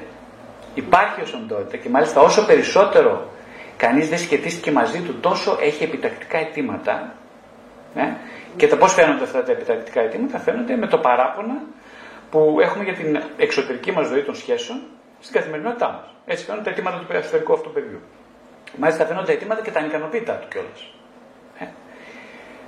Που σημαίνει λοιπόν ότι ε, όταν εγώ λέω, εγώ, αυτή τι μου έχει κάνει, γιατί ρε παιδί μου φέρετε με αυτόν τον τρόπο; Γιατί μου φέρετε με αυτόν τον τρόπο; Γιατί ζητάει αντιφατικά πράγματα από μένα; Γιατί περιμένει τα πάντα από μένα; Έτσι δεν λέτε. Γιατί περιμένει τα πάντα από μένα και την ίδια στιγμή πάω να της πω κάτι, ας πούμε, όπως λέει και εδώ και η θεραπευόμενη μου, και, και μου, μου, μου δίνει μια μούτζα, ας πούμε πάλι. Σωστά; Σωστά. Η απάντηση είναι ότι αυτό συνέβη τότε αυτό το μοντέλο αλληλεπίδρασης, παύλα διάδρασης, παύλα εσωτερήκευσης, είναι το πάγιο μοντέλο του, της μιας αρχικής δομής του εαυτού. Χτίστηκε όπως είπαμε και θα πούμε και όλα στη συνέχεια των ομιλιών στα, επόμενα, στα προηγούμενα χρόνια και μέσα από, αυτό το, από αυτή την οντότητα τώρα εγώ συνδιαλέγω με τον εαυτό μου. Ναι. Το, το πρόβλημα είναι ότι αυτά που, λέω εγώ, αυτά που σας λέω τώρα αυτή τη στιγμή, εσείς δεν τα γνωρίζετε ή τα γνωρίζετε μόνο κεφαλικά. Δεν τα γνωρίζετε σπλαχνικά. Με αποτέλεσμα να ε, ε, πιστώνετε ή να χρεώνετε τη μητέρα σας ως φυσική για αυτή την εσωτερική ελεπίδραση. Δηλαδή, ναι. το, εσείς νομίζετε το, το παιχνίδι παίζεται έξω στο γήπεδο, ενώ το παιχνίδι παίζεται μέσα στο γήπεδο. Άρα αν κατάλαβα σωστά, ε, εγώ έχω μια εσωτερική αντίφαση της αδυναμίας μου και της παντοδυναμίας μου. Όχι, όχι, όχι. Εκείνο που θέλω να σας πω, όχι. Εκείνο που θέλω να σας πω είναι ότι όταν εγκαταλείψετε το παιχνίδι με τη φυσική σας μητέρα, στο βαθμό που εγκαταλείπετε τις προσδοκίες ή τις ματαιώσεις από εκείνο το πρόσωπο, θα αρχίσετε να ασχολείστε μέσα από την ψυχοθεραπεία, μόνο έτσι μπορεί να γίνει, ε, θα αρχίσετε να ασχολείστε σοβαρά με την εσωτερική μητέρα. Και τότε θα αναλάβετε την ευθύνη αυτών των εσωτερικευμένων διαλόγων. Αυτό λέω. ε, δεν ξέρω πώς ακούγεται αυτό που σας λέω. Πάντως αυτή είναι η αλήθεια. Εμπειρικά ναι. μιλώντας. Το παιχνίδι δεν παίζεται ποτέ έξω. Ε, αυτό λέμε εμείς οι ψυχαναλυτές. Δεν παίζεται ποτέ έξω, παίζεται πάντα Το μέσα όμως είναι δυσανάγνωστο, δυσερμήνευτο και χρειάζεται πάντα τη βοήθεια ενός καθρέφτη. Ο καθρέφτης πρέπει να είναι ο κατάλληλος. Η μητέρα μας δεν είναι πια κατάλληλος καθρέφτης. Σωστά. Και μια παρένθεση, μάλλον μια διευκρίνηση. Οι γονείς μου έχουν πεθάνει πριν από χρόνια, έτσι. Δηλαδή και η μητέρα μου έχει πεθάνει μια δεκαετία, άρα δεν υπάρχει όντως σαν φυσική παρουσία. Και εντάξει, ο πατέρας μου έχει πεθάνει πολλά χρόνια πριν. Μια άλλη παρατήρηση πάνω σε αυτό που λέτε είναι ότι ο θάνατος της μητέρας και του πατέρα, ο φυσικός θάνατος, ε, πολλές φορές είναι τον περιμένουμε με αγωνία και ανυπομονησία για να μην τους σκοτώσουμε εμείς εν ζωή. Αυτό συμβαίνει πολύ συχνά μέσα στις, ε, έχω δει στην κλινική δουλειά. Ε, λαχταρούμε ασυνείδητα και φυσικά εντελώς λογοκριμένα. Άντε, πότε θα έρθει η ώρα; Κοιτάω το ρολόι μου, πότε ρε παιδί μου θα πεθάνει, ας πούμε. Άντε, άντε καθυστερεί γιατί τόση ώρα, ας πούμε. Άντε, τελείωνε, ας πούμε. Και δεν πεθαίνει. Δεν πεθαίνει. Σε πόσα χρόνια, πόσα Ξέρετε γιατί περιμένουμε, τι περιμένουμε, κοιτάμε το ρολόι να πεθάνει. Γιατί; Πέρα ότι είναι ένα λογοκριμένο μίσος που έχει πάρα πολύ βασικές αιτίες όπως είπαμε πριν, είναι και μια ψευδέστηση απελευθέρωσης από έναν εξωτερικό άνθρωπο. Εδώ είναι το παραμύθι της υπόθεσης. Το παραμύθι που πουλάει στον εαυτό του. Δεν θα γίνει τίποτα. Συγγνώμη που σας το λέω έτσι ευθέως. Μπορεί να σας απογοητεύω, αλλά ε, πεθαίνοντας ένας άνθρωπος, δεν τελειώνουν οι κρεμότητε μας μαζί του. Γιατί δεν, οι εκκρεμότητες δεν είναι ποτέ με έναν εξωτερικό άνθρωπο. Οι εκκρεμότητες πάντα είναι σε επίπεδο εσωτερικών διαστάσεων. Γι' αυτό χρειάζεται η αυτογνωστική δουλειά. Αλλιώς, θα, θα λέγαμε, άντε πότε θα πεθάνεις, σε δύο χρόνια θα πεθάνει και θα ελευθερωθώ. Α, τι ωραία ζωή, μετά πέθανε, είναι τι ωραία ζωή. Δεν γίνεται έτσι συνήθως. Πάμε σε κάποιο παρακάτω. Μπορώ να, Μπορώ να μιλήσω; Ε, ναι, βεβαίως, βεβαίως. Αρκεί να είναι ένα-ένα ναι, για να, ακούω, να ακουόμαστε. Ωραία. Βανέζα Γιαννάτου λέγομαι. Καλημέρα. Καλημέρα. Ε, είναι η πρώτη φορά που σας ακούω live. Ε, έχω διαβάσει, αλλά δεν σας έχω ακούσει. Ε, σας ευχαριστώ πολύ για το σημερινό. Ε, η αλήθεια συνδέθηκα πολύ και με αυτά που είπατε και με τον τρόπο που τα είπατε. Ε, έχω δύο ερωτήσεις. Η πρώτη ξέρω ότι δεν έχει απάντηση, αλλά θέλω να την κάνω. Ε, ξεκινήσατε λέγοντας ότι είναι ένα αγώνας και με τι πρέπει να στεφτεί, το οποίο είναι ένα μεγάλο ερώτημα. Α, εγώ έχω ένα άλλο ερώτημα, το οποίο δεν περιμένω βέβαια απάντηση, που λέει γιατί είμαστε σε αυτόν τον αγώνα. Γιατί είμαστε σε αυτόν τον αγώνα. Τι εννοείται ακριβώς; Ε, ένα μεγάλο θέμα που ε, εγώ προσπαθώ να διαχειριστώ είναι γιατί βρίσκομαι σε αυτή τη ζωή. Το γιατί είναι what for or why; Why. Why; Και το κλείνω γιατί ξέρω ότι δεν έχει απάντηση, τουλάχιστον δεν έχει σε αυτό το φόρουμ. ε, η ερώτηση που έχω και είναι λίγο πιο απλή. Ε, όταν αναφερθήκατε στον Δημήτρη, ε, όταν μιλήσα στη μαμά του, η μαμά του έπαιξε στο κάτι. Συγγνώμη, δεν σα άκουσα όταν ε, ξαναπες τη φράση. Συγγνώμη, μάλλον δεν με ακούσει καλά. Λέω ότι ο Δημήτρης όταν μιλούσε στη μητέρα του, η μητέρα του έπαιξε στο κρεβάτι. Το οποίο νομίζω ότι είναι πολύ χειριστικό ε, θέλω να ρωτήσω, αυτό δεν μπορούμε να το αντιμετωπίσουμε. Δηλαδή, όταν στενοχωρήσουμε τη μάνα μας, η μάνα μας μας πει «Όπω νιώθω χάλια, πάω να ξαπλώσω, δεν είμαι καλά, πονάει η καρδιά μου». Έτσι. Εκείνη την ώρα πόσο εύκολο είναι να διαφορήσουμε και να επιτρέψουμε στον εαυτό μας να μην έχει τύψει. Ακόμα και με τη σκέψη ότι μπορεί αύριο να πεθάνει. Ευχαριστώ πάρα πολύ και για τις δύο ερωτήσεις. Η πρώτη ευχαριστώ που θα μείνει αναπάντητη. Αλλήμον να απαντηθεί καήκαμε. Γιατί αν απαντηθεί ξέρετε κινδυνεύεται άμεσα από βίο θάνατο. Οπότε που είναι πολύ ευχάριστος που δεν θα απαντηθεί άμεσα και ελπίζω να μην αναπάντητη για πάρα πάρα πολλά χρόνια. Ε, η δεύτερη ερώτηση είναι σε σχέση με το χειρισμό, τη χειριστικότητα. Ε, η χειριστικότητα, ναι, ναι, ναι, ναι. Ξέρετε τι γίνεται, ότι υπάρχει ε, ε, η χειριστικότητα, είναι δική μας μόνο. αστείο, ε; δεν είναι καθόλου αστείο, είναι πολύ τραγικό αυτό που λέω. Λοιπόν, τι εννοώ. κοιτάξτε, οι άνθρωποι λειτουργούμε πρώτα μέσω των προβολών, ας πούμε. Δηλαδή, όταν εγώ λέω τι μαλακισμένη εσύ, Συγγνώμη, δεν το λέω για εσάς έτσι, μην προσθεώνεις. Ξέρω, το λέω, είναι τη βλάγα, ηλίθιος άνθρωπος, τι καθήκη αυτός, πούμε. Εκείνη την ώρα εγώ, επειδή λόγω, λόγω παλιάς καραβάνας που είμαι, ε, λέω κάτσε, ε, Γρηγόρη τώρα είσαι θυμωμένος γιατί αυτός εδώ εκπροσωπεί ένα πολύ δικό σου κομμάτι. Πόσο μαλάκας πιστεύεις, Γρηγόρη, ότι είσαι τελικά πραγματικά; Και εκείνη είναι μια καλή ερώτηση. Πρέπει να μείνω, και αυτή πρέπει να μείνει αναπάντητη μέχρι να απαντηθεί. Γιατί εκείνο που πιστεύουν είναι ότι εγώ είμαι μαλάκα τη υπόθεση. Και αυτό σε βρίζω εσένα και σε λέω μαλακισμένη. Αυτό είναι ένα, ένα κομμάτι του μηχανισμού τη προβολή. Ε, το ίδιο γίνεται και στη σχέση μα πάρα πολύ με τη μητέρα και με οποιοδήποτε άλλο. Όταν λέμε μητέρα μου είναι χειριστική, το θέμα είναι ότι εγώ επιτρέπω για λόγου που είναι αδιευκρίνιστοι μάλλον, και εδώ είναι το ερώτημα, ε, για, ε, ε, ε, ε επιτρέπω λοιπόν να είμαι αντικείμενο χειρισμού. Ε, ποιες, με, τι, με, με ποια προσδοκία ωφέλους, ποιο ωφέλους επιτρέπω αυτή τη χειριστικότητα, είναι ένα βασικό ερώτημα. Γιατί κακά τα ψέματα, στο επίπεδο που συζητάμε σήμερα, σε αυτήν εδώ την ομαδική συνάντηση, μιλάμε κυρίως για την αγάπη στο επίπεδο της ανταλλαγής ενορμήσεων.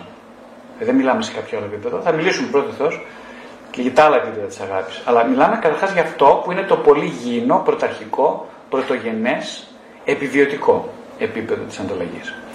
Οπότε σε αυτό το επιβιωτικό επίπεδο της ανταλλαγής, ναι, πολύ σωστά, θα η στροφή πάλι θα πρέπει να στραφεί προς τα σένα, όχι προς τη μαμά. Η μαμά έχει ξέρει το μοντέλο αυτό. Εγώ γιατί είμαι ακόμα σε αυτό το μοντέλο, γιατί το, πώς το αμείβω αυτό το μοντέλο, πώς το επανατροφοδοτώ θετικά, ε, γιατί το κάνω αυτό, αλλά όχι why, what for, με τι προσδοκόμενο όφελος. Και τελικά αξίζει η ζωή μένοντας αυτό. Α, και υπάρχει και κάτι άλλο πολύ ενδιαφέρον νομίζω. Ε, δεν το θυμάμαι πώς το διατυπώσατε. Ε, ναι, τέλος πάντων, θα πω ότι συνειρμόζουν πάνω σε αυτό που θυμάμαι, δεν μπορεί να μην το θυμάμαι καλά. Ε, ναι, κοιτάξτε λίγο. Ένα βασικό στοιχείο του ήρωα είναι ότι πρέπει να. Όχι, δεν μπορεί να πει, ας πούμε. Α, ξέρεις, όταν Γρηγόρη δεν θα νιώσει ενοχές, όταν Βανέσα. Όχι, δεν θα νιώσει ενοχές, τότε είναι η κατάλληλη στιγμή να διαφοροποιήσει τη σχέση σου με τη μητέρα σου. Τρέχει πάπαλα, ας πούμε. Δεν γίνεται. Μιλάμε για, για πραγματική ζωή εδώ, μιλάμε. Δεν μιλάμε για θεωρίες. Έτσι.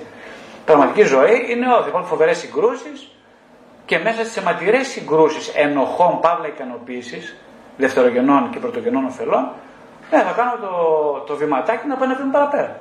Θα, θα, βοηθά, βοηθιέμαι από την ψυχοθεραπευτική μου εμπειρία σε αυτό και χρειάζομαι κάποιο να μου κρατάει το χέρι. Δεν μπορώ να το προχωρήσω έτσι. Ε, πώς θα γίνει αυτό, κάτσε. Εγώ είμαι ακόμα είμαι παιδάκι τριών χρονών. Δύο, ενός. Ε, πώς θα γίνει χωρίς να κρατάει κάποιος το χέρι. Η μαμά δεν μου το κρατάει το χέρι, θα είπαμε έτσι, τελείωσε το θέμα. Αλλά πρέπει να βρω κάποιον που κρατάει το χέρι στην προσπάθεια αυτή. Για να γίνω ήρωας. Γιατί ο ήρωας ναι, θα πάρει σκληρές αποφάσεις. Θα σηκώσει την ενοχή, η οποία δεν είναι καθόλου κακό πράγμα, παρεμπιπτόντως, είναι κάτι, μια φυσική και αυτή διαδικασία, θα σηκώσει την ενοχή ότι δεν είναι το καλό παιδί, ναι, δεν θα είναι το καλό παιδί πάντα, για να γίνει κάποτε ένας καλός ενήλικας. Ε, θα μιλήσουμε για το θέμα της ενηλικίωσης που είναι τελείως διαφορετικό από αυτό που λέμε σήμερα, που είναι πάρα πολύ βασικό θέμα, η ευτυχία και η ενηλικίωση. Αυτό ίσως κάποια άλλη ομιλία. Δεν ξέρω αν σας είπα την κουβέντα, αυτά σκέφτηκα πάντως. Ευχαριστώ πολύ. Κι εγώ. Ωραία. Πάμε παρακάτω. Εγώ έχω μία ερώτηση. Καλημέρα σας. Καλημέρα Ευγενία. Σε σχέση με την παρέμβαση της Ελένης. Ε, κατά πόσο το να μιλήσεις για αυτά που έχεις ε, αντιληφθεί για την παιδική σου ηλικία με την ίδια τη μητέρα ή τον πατέρα εφόσον είναι εν ζωή, βοηθάει ε, και έχει δίνει μια προοπτική για μια πιο αληθινή και υγιή σχέση στο μέλλον. Δηλαδή, ε, αυτά που καταλαβαίνουμε μας πληγώνουν, μας κάνουν να τους μισήσουμε, αλλά από εκεί και πέρα υπάρχει ελπίδα, δηλαδή, OK. Okay. Κοιτάξτε, αν δεν υπήρχε ελπίδα δεν θα κάναμε ούτε ομιλίες, ούτε εγώ θα ήμουν θεραπευτής, ούτε οι θεραπευτές θα κάναν θεραπεία, ούτε θα υπήρχε ο Φρόιντ, ούτε θα είχε ανακαλύψει τη φροϋδική θεωρία, ούτε η μεταγενέστερη. Ε, αν δεν υπήρχε ελπίδα δεν θα υπήρχε καν ο λόγος. Εν αρχή. Που σημαίνει πολύ απλά, η ελπίδα υπάρχει. Δεν είναι αυτονόητο ότι επειδή λέμε ότι υπάρχει ελπίδα, θα, θα, τα πράγματα είναι και ελπιδοφόρα. ε, τα πράγματα δεν είναι ελπιδοφόρα επειδή υπάρχει ελπίδα. Κάτι πρέπει να κάνω κι εγώ.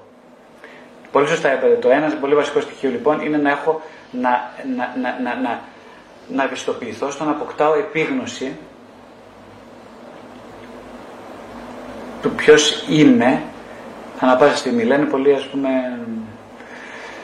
θεραπευόμενοι ότι η ψυχανάλυση πρέπει να πάει στο παρελθόν. Εγώ δεν συμφωνώ καθόλου, δεν είμαι αυτή τη άποψη. Δεν πρέπει να πάει πουθενά κανείς, πουθενά ποτέ. Ε, το παρελθόν είναι εδώ μέσα, εδώ, τώρα τη στιγμή που συζητάμε, είναι όλο εδώ μέσα. Στη στιγμή αυτή. Τι να, τι, γιατί να μιλήσω, ότι επί τούτου να πάω κάπου και τι έγινε. Φου όλο είναι εδώ, τώρα.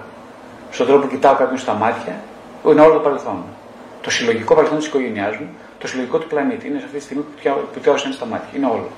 Γιατί να μιλήσω για κάτι άλλο το έχω όλο εδώ παρόν. Κατάλαβες να πω. Οπότε ναι, δε, όχι, το πράγμα είναι να, να, έχω, να δίνω το δικαίωμα στον εαυτό μου ε, να κάνω κινήσεις λάθος. Με ότι εγώ προσωπικά μέσα στην υπερεγωική μου εκπαίδευση έχω μάθει ως σωστό. Αρχικά. Και όταν μάθω να κάνω κάποια εντός εικόν λάθη, δηλαδή που δεν είναι καθόλου λάθη, αλλά είναι διευκρινήσεις ε, πάνω στα σύνορα ενός πτώματος, δηλαδή πάβω να είμαι πτώμα, εν μέρει ανασταίνομαι μέσα από τα λάθη μου, ε, τότε ως ζωντανός πια μπορώ να κάνω και σωστά πράγματα. Αυτά μου ήρθα να σας πω τώρα και ως προς το διάλογο και τη συζήτηση με τους ίδιους τους γονείς, το να μιλήσεις μαζί τους έχει κάποιο, είναι κάποιο στάδιο ε, της δικής σου αυτογνωσίας, σημαίνει κάτι ή ε, το κάνεις όταν θα ε, αποκτήσεις καλύτερη αυτογνωσία, πώς, πότε έρχεται αυτό, αν έρχεται και αν ωφελεί. Πολύ ωραία. Τώρα θα σας κάνω χιούμορ λιγάκι, γιατί μια, σε μια, μια κοπέλα σε μια ομιλία μου στους εκδόσεων blog τα παλαιότερα χρόνια μου έκανε μια πολύ ωραία ερώτηση. Να μην την κρατάω και την έχω σαν ενθύμιο στην ερώτηση. Μου λέει κύριε Βασιλιάδη, λέει, ε, εκείνο που μας λέτε από ό,τι κατάλαβα είναι ότι πριν φτιάξουμε μια συντροφική σχέση να κάνουμε μια ψυχανάλυση και μετά να φτιάξουμε μια συντροφική σχέση. Καλά, γελάω από τότε μέχρι σήμερα. Γιατί γελάω, γιατί θα το ήθελα πολύ να είναι όπως το λέει κοπέλα. Δεν είναι καθόλου έτσι όμως το πράγμα. Η ζωή προχωράει. Καταλάβατε, αν εγώ περιμένω να, να είμαι όριμος για να μιλήσω στη μητέρα μου σωστά, ε, μπορεί στα 95 μου, αν το επιτρέψει ο Θεός, η μητέρα μου θα είναι πεθαμένη, θα μιλάω στο φέρετο, ε, στον τάφο της, θα πηγαίνω και θα λέω. Και αυτό είναι μια ελπίδα, και αυτό είναι ελπιδοφόρο που λέω, δεν είναι κακό. Μακάρι να φτάσω στα 95 μου χρόνια και μακάρι να πηγαίνω στον τάφο της και να της μιλάω. Κάτι γι' αυτό. Είναι πολύ σημαντικό γι' αυτό. Αλλά θα προτιμούσα να γίνει λίγο νωρίτερα. Έτσι να σου το πω, γιατί αλλιώς δεν θα είμαι θεραπευτής αν ήμουν τόσο, είχα τόσο πολλές ελπίδες και όλε οι στον τάφος.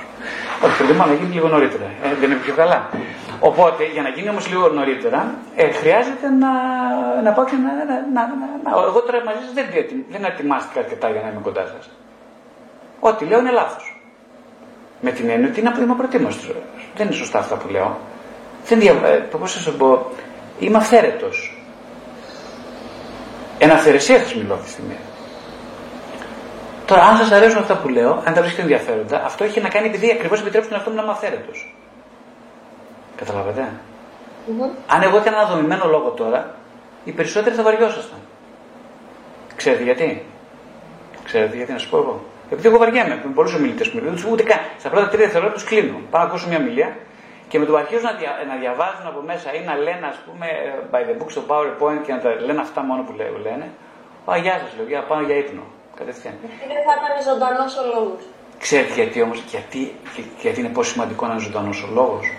Και στα βιβλία μου προσπαθώ ο λόγος μου να είναι ζωντανός. Γιατί; Γιατί πρώτα απ' όλα βαριέμαι να γράφω διαφορετικά. Βαριέμαι να μιλάω, βαριέμαι να είμαι σε σχέση, θα βαριέμαι όλα. Βαριέμαι τη μάνα μου. Ε; Πότε βαριέμαι τη μάνα μου; Ξέρετε πότε; Όταν πάω εγώ και φέρομαι σαν. Έχω προετοιμάσει πώς θα φερθώ και πάω κάθε φορά θα πάω στη μαμά. Λοιπόν, θα της πεις; Αυτά, αν σου πει εκείνο θα της πεις αυτό. Α, ωραία. Αν σου πει εκείνο, ε, το άλλο, έτσι σωστά, ωραία. Μετά τι θα κάνεις, αφού φας το φαγητό, θα πα και τηλεόραση, τι θα σου ρωτήσει τηλεόραση, θα σου ρωτήσει αυτό. Τι θα της πεις όταν σου ρωτήσει αυτό, αυτό. Α, ωραία, εντάξει. Λοιπόν, πάω. Και πάω στη μάνα μου έτσι με αυτόν τον τρόπο έτσι. Και πάει το, τελείωσε. Μου λέει, παιδί μου, είσαι καλά, μήπως χρειάζεται γιατρό, μου λέει μάνα. Μου χρειάζεται γιατρό; Ε, σου λέει κάτι, το παιδάκι δεν πάει καλά. Τι, τι μου λέει, τι βλακίες μου λέει, τι ψόφιο, τι σαν ψοφίμι είναι λίγο. Δεν ξέρω να απάντησα. Ναι. Πάμε λίγο παρακάτω. Να ρωτήσω κάτι. Βεβαίως, ποιος είναι; Θα σα χαιρετώ από Κύπρο, Μιχάλης Μακρύς. Θε να σε βρω, Μιχάλη. Α, είδα, ωραία, μπράβο. ευχαριστώ πάρα πολύ. Α, να πω ότι αυτές οι συγκρούσεις είτε είναι εσωτερικές είτε είναι με τον υπόλοιπο κόσμο πιστεύω έχουν να κάνουν με προβληματική επικοινωνία είτε με τον εαυτό μας είτε με τους υπόλοιπους. Λαμβάνοντας αυτό υπόψη μέσα σε μια οικογένεια, στην οποία υπάρχουν και μικρά παιδιά για να μπορέσεις να αποφύγεις αυτά τα προβλήματα, είναι υγιές να συζητάς από πολύ νωρίς, έτσι ώστε να καταφέρεις να έχεις αυτή την επικοινωνία την ανοιχτή, ακόμη και με παιδιά, και ποια είναι αυτή η ηλικία που θα τους επιτρέπει όντως να συμμετέχουν σε αυτό και να αποφεληθούν; Ναι. Ωραία, πολύ ωραία. Ευχαριστώ πολύ Μιχάλη και την παρουσίαση και την ερώτηση.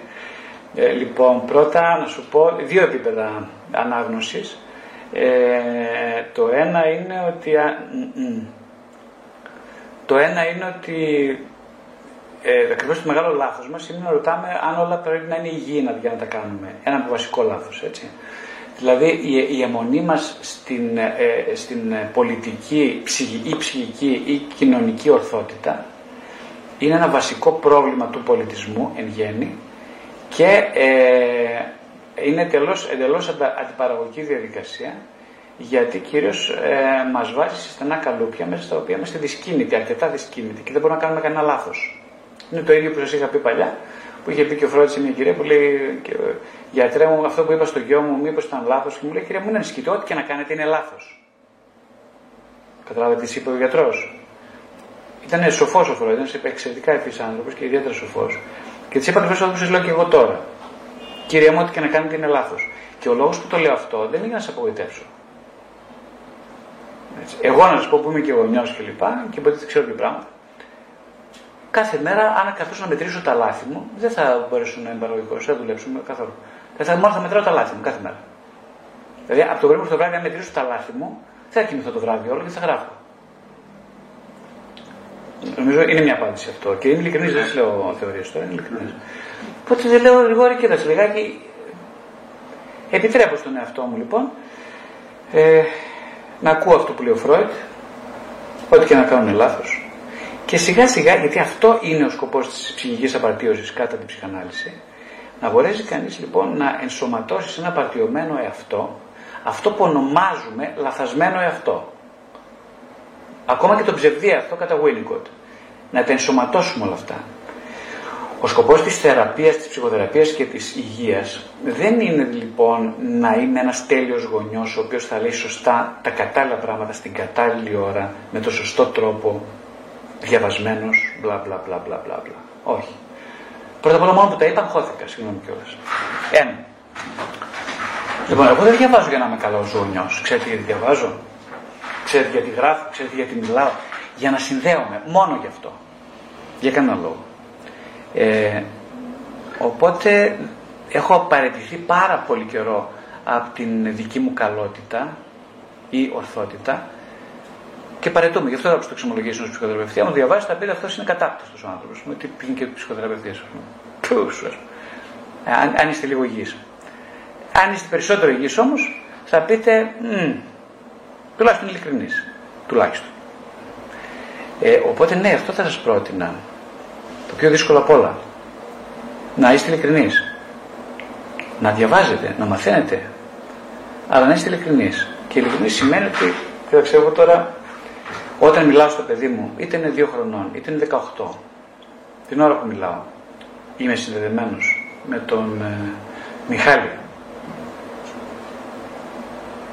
Να στο, να στο, αυτό είναι, ξέρετε, λίγο θα φύγετε και από τον πολύ τον κόπο, γιατί όταν λέει ο Φρόιντ ότι και να κάνει στην Ελλάδα, εννοεί ότι μην, μην το ζαλίζεις το θέμα πολύ. Ε, το σημαντικό είναι, ρε παιδί μου, το παιδί θα καταλάβει πάντα ποιος είναι ο μπαμπάς του. Καλά, για τη μαμά που συζητάμε, είπαμε και κουβέντες, καταλάβατε, δεν χρειάζεται να το σχολιάσω. Ε, για τον μπαμπά θα το καταλάβει. Οπότε εγώ τώρα, αφού τα ξέρει όλα το παιδί, λέει και ο Σαββόπουλος, τα παιδιά τα ξέρουν όλα, καταλάβατε. Τα ξέρουν όλα. Τι σημαίνει τα ξέρουν όλα; Τα παιδιά, θα σας πω κάτι συγκλονιστικό τώρα. Τα παιδιά γνωρίζουν ποιος είσαι. Όχι ποιος νομίζεις ότι είσαι, είτε όχι ποιος μόνο θα ήθελες να είσαι. Όχι ποιος μόνο ήσουνα, αλλά και ποιος εν δυνάμει καταπληκτικός μπορεί να γίνεις. Όλα τα γνωρίζουν. Είναι τρομακτικό αυτό που λέω, το ξέρω. Αλλά ε, προσπαθούμε να λέμε αλήθειες. Είναι αλήθεια όμως. Οπότε δεν χρειάζεται πολύ κόπο. Γι' αυτό, επειδή ακριβώς αν το πιστέψετε αυτό που σας λέω, θα είστε. Θα προσπαθείτε να πείτε: Εγώ να μπω στην πρίζα τώρα και να μιλήσω. Να εξομολογηθώ στο παιδί μου. Ε, να πω το παράπονο μου, αν έχω κάποιο παράπονο από τον εαυτό μου, να τα πω στο παιδί μου. Να ζητήσω συγγνώμη. Ε, να σου πω τι σκέφτομαι, αλλά παιδί μου, εσύ αποφασίζεις να σεβαστώ την ελευθερία του παιδιού να σεβαστώ την εξυπνάδα, την ευθεία του, ε, να σεβαστώ την δική μου ηλικιότητα και να την αγκαλιάσω. Για μένα μιλάω, δεν μιλάω για εσάς. Εγώ προσπαθώ να το κάνω, δυσκολεύομαι, αλλά προσπαθώ. Είναι δύσκολο τώρα, είναι πολύ. Ε, ε, ε, είπαμε για, για αποεξιδανίκευση, είναι πολύ δύσκολη διαδικασία τώρα. Να είσαι και θεραπευτής, να πιστεύεις και ότι είσαι και λίγο βλάκας, δεν πάνε μαζί, καταλάβει. Είναι πολύ δύσκολο. Εσείς δεν ξέρω, είστε θεραπευτής, δεν είστε. Όχι. Εντάξει, άρα είναι πιο εύκολο για εσά. Απλά θέλω να δώσω τα εφόδια στα παιδιά, έστω και από μικρή ηλικία, να μην έρθουν αντιμέτωποι μια διέξοδα σε πιο μεγάλη ηλικία χωρίς να ξέρουν ε, τους λόγους. Λοιπόν, τώρα πιάσετε ένα θέμα που νομίζω θα είναι θέμα μιας ολόκληρης ομιλίας. Δεν θέλω να μονοπολίσω, συγγνώμη. Όχι, όχι, δεν θα γίνει σήμερα, αλλά ήταν, μου άρεσε πάρα πολύ η τελευταία ερώτηση. Ήταν εξαιρετική. Η, η, η τοποθέτησή ήταν πάρα πολύ ωραία. Τόσο ωραία που ε, νομίζω χρειάζεται δύο ώρες να μιλάει κανείς γι' αυτό το θέμα. Γι' αυτό ας το αφήσουμε λίγο για κάποια επόμενη μιλία που είναι πάρα πολύ ωραία. Το κρατάω πάντω αυτό που είπατε. Πολύ ωραία. Σας ευχαριστώ. Και εγώ. Πάμε παρακάτω. Η Μαρία. Η Μαρία Παγούνη, ναι, να σας ακούω από Αθήνα. Ε, καταλαβαίνω ότι συχαίνεστε το, την εξαποστάσεως επικοινωνία, αλλά δώσατε την ευκαιρία σε εμάς που δεν θα σας παρακολουθούσαμε από κοντά να έχουμε αυτή την ευκαιρία και είναι καταπληκτικό ε, που μπορούμε να αλληλεπιδράσουμε. Ε, λοιπόν, ε, θέλω μια παράκληση και μια ερώτηση. Ε, παράκληση, αν είναι εύκολο να, να μας προτείνετε κάποιον τίτλο από τα βιβλία του Winnicott, γιατί εγώ πρώτη φορά τον άκουσα τώρα από εσάς και μου φαίνονται πάρα πολύ όμορφα και πολύ ριζικά όλα όσα αναφέρατε και παραθέσατε από εκείνον. Αυτή είναι η παράκληση. Ε, η ερώτηση λοιπόν είναι ότι ε, αναφέρατε για την ε, παρουσία της μητέρας εν μέσω απουσιών και ότι αυτό μπορεί να οδηγήσει σε μια καταθλιπτική, αν το, αν το σημείωσα καλά, θέση βρέφους. Και ε, ε, κατάλαβα από όσοι είπατε ότι αυτό θα ήταν ένα ευτυχ, μια ευτυχής έκβαση το να φτάσει σε αυτή την κατάσταση ένα βρέφος. Ε, ίσως ε, εμείς έχουμε στο μυαλό μας έτσι, αυτή την λέξη καταθλιπτικός ως κάτι αρνητικό. Ε, και θα ήθελα αν μπορείτε να μας δώσετε λίγο περισσότερες πληροφορίες γι' αυτό γιατί μου έκανε ε, έτσι, εντύπωση η αντίφαση με τον τρόπο που το έχω εγώ στο μυαλό μου και πώς το παρουσιάσατε. Ναι, πολύ σωστά. Ε, ευχαριστώ κιόλας.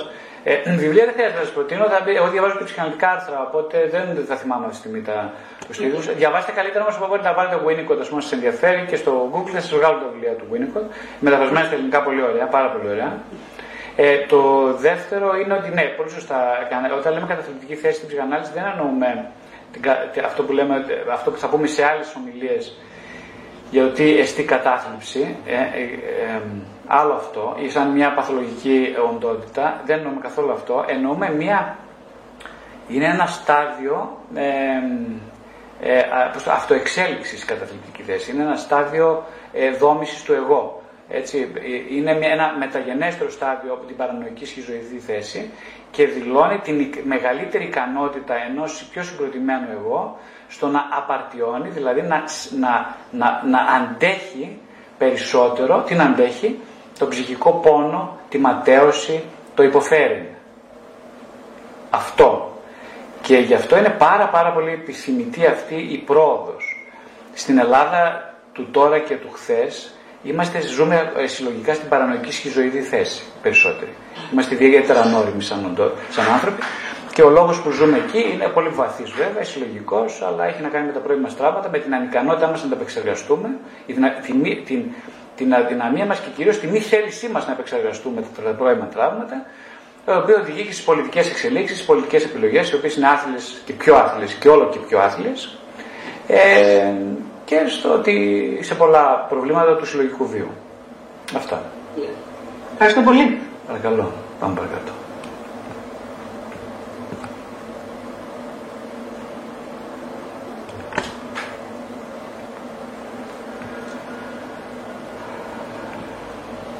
Δεν... Ε, γεια σας. Ποιος μιλάει;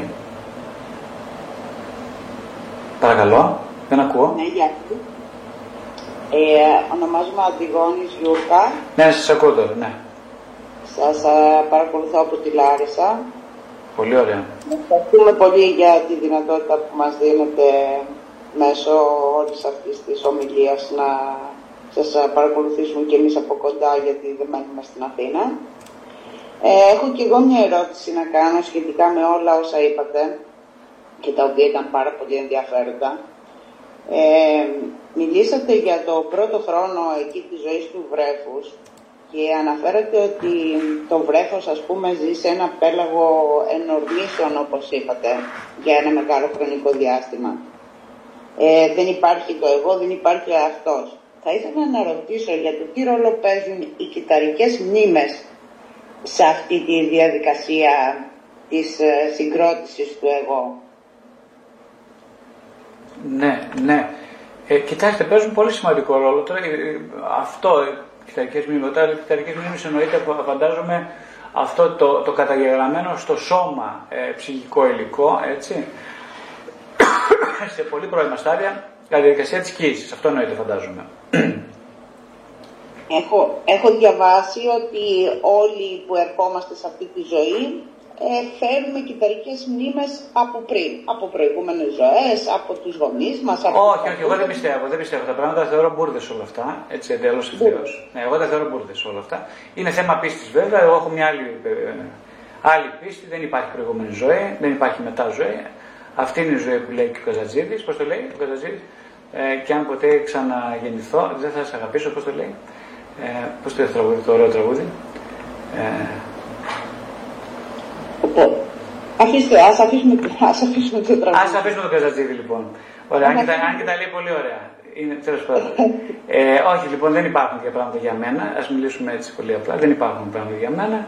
Αυτή είναι η ζωή. Η ζωή ξεκινάει από την ε, ε, από τη σύλληψη. Άγρα, άγρα, άγραφος χάρτης, λοιπόν.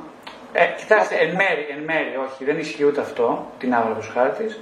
Ξέρετε πολύ καλά, όσοι διαβάζουν ξέρουν ότι Υπάρχει, η, υπάρχει το ε, βιολογικό υλικό το οποίο καθορίζεται ε, από τους προγόνους μας μέσα στο οποίο υπάρχουν ψυχικές συνιστώσεις ενσωματωμένες στο DNA οι οποίες όμως αλληλεπιδρούν κατά τη διάρκεια της κοίησης και μετά την κοίηση και κατά τη διάρκεια της εκπαίδευσης έτσι ώστε να διαμορφώσουν την ικανότητα του ανθρώπου να βιώνει τα ίδια στρεσογόνα γεγονότα με διαφορετικό τρόπο και να, ε, και να νοηματοδοτεί το τραύμα με εντελώς διαφορετικούς τρόπους.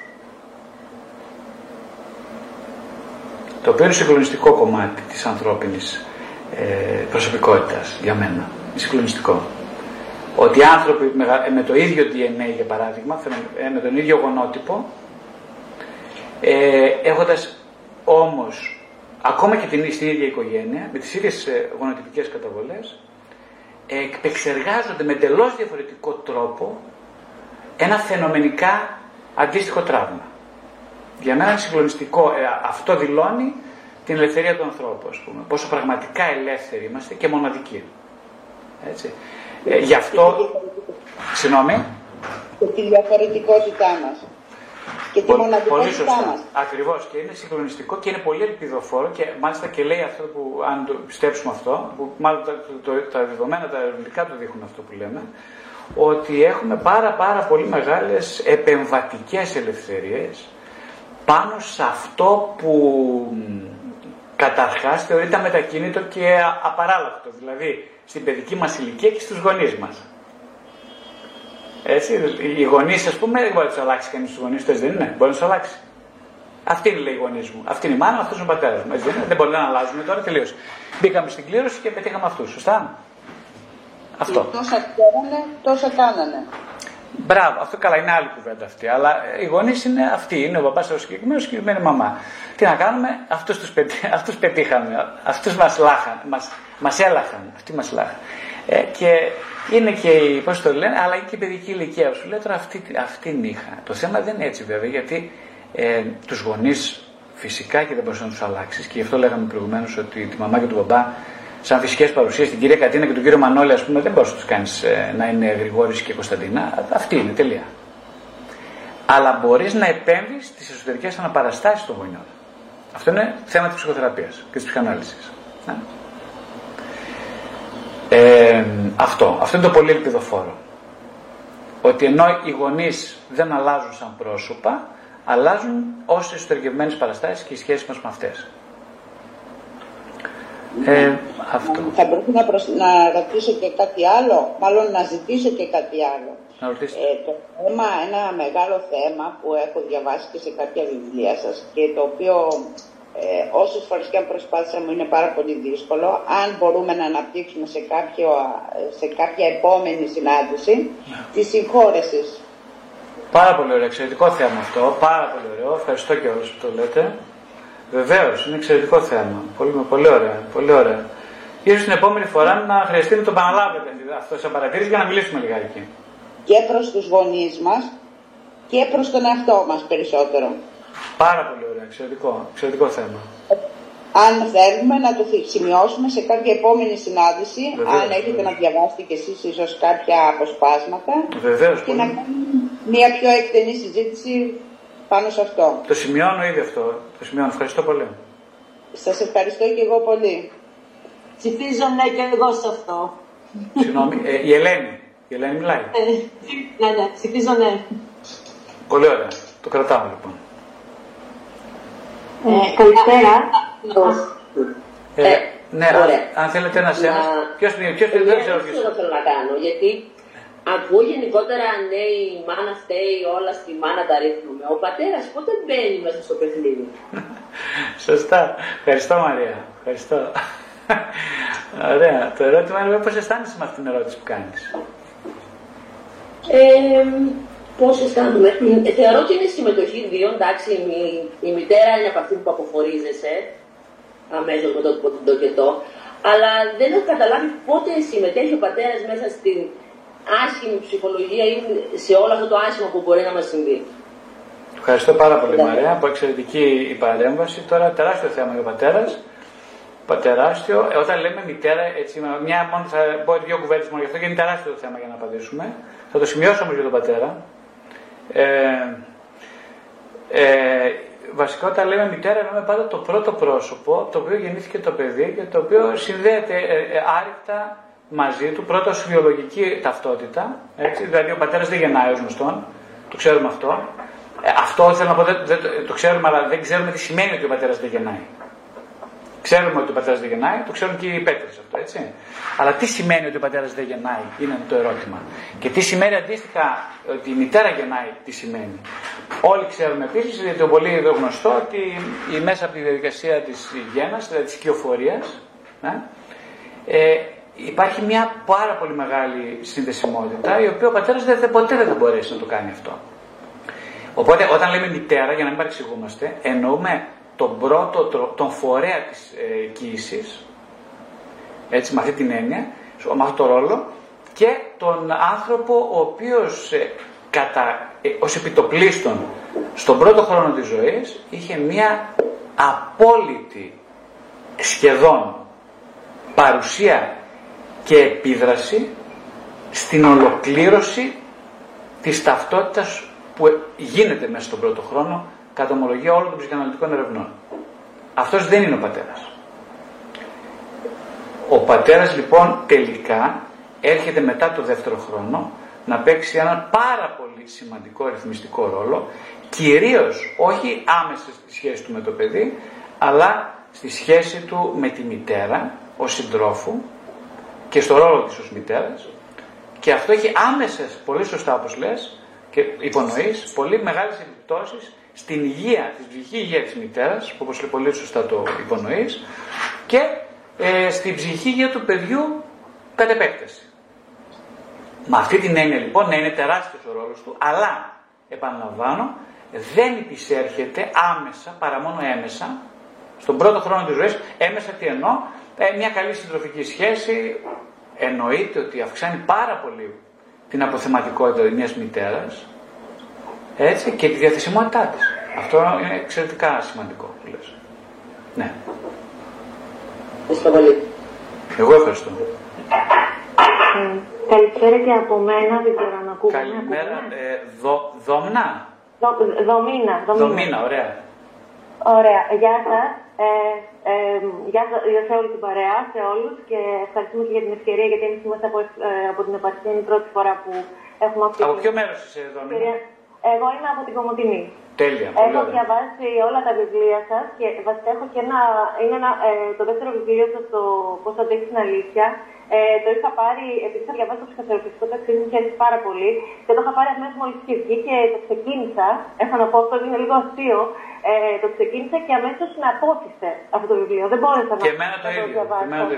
Λοιπόν, και ακούστε ότι ε, ε, ε, έχετε μέσα αναφορές θρησκευτικέ, οι οποίες ε, ε, ε, στην, φάση που το διάβαζα, είχαν, ε, μου είχαν δημιουργήσει μια αντίδραση. Οπότε λέω εντάξει, το πήρα, δεν μπορώ να το διαβάσω αυτό το βιβλίο, θα το δώσω στη μαμά μου. Η μαμά μου είναι πάρα πολύ φρίσκα. Το δίνω στη μαμά μου. Καλά να πας. Λέω, μαμά, είναι, μπορεί να το καταλάβει, να το θυμίσει. Και η μαμά μου σε δύο μέρες μου το φέρνει πίσω, παιδί μου. Αυτό το πράγμα δεν υπάρχει έτσι να το διαβάσω. Ε, πραγματικά, δε, δε, τι είναι αυτά τα πράγματα, πάρ το πίσω. Τέλος πάντων, η, η, η, αλήθεια είναι ότι ήρθε η ώρα να, να, να το, το καταβροχτήσω, όχι να το διαβάσω το βιβλίο, είναι από τα αγαπημένα μου βιβλία. Απλά ήρθε, ε, δεν μου συμβεί με πολλά βιβλία αυτό το πράγμα, να επιστρέψω ξανά και να το προσεγγίσω με τελείως διαφορετική ε, διάθεση, μάλλον να με ακουμπήσει πολύ, ε, με πολύ ειλικρινή τρόπο. Ίσως επειδή ήμουν εγώ έτοιμη. Απλά μου έχει συμβεί αυτό και πραγματικά όταν το, το, συστήνω το βιβλίο, λέω ε, εντάξει, δώστε και μια δεύτερη ευκαιρία άμα δεν, δεν κάτσει την πρώτη. Ε, εγώ θα ήθελα λίγο να κάνω μια μικρή, δεν ξέρω αν είναι ακριβώς απορία. Απλά θα ήθελα να γυρίσω ε, σε αυτό που είχατε πει, το φόνο των γονέων.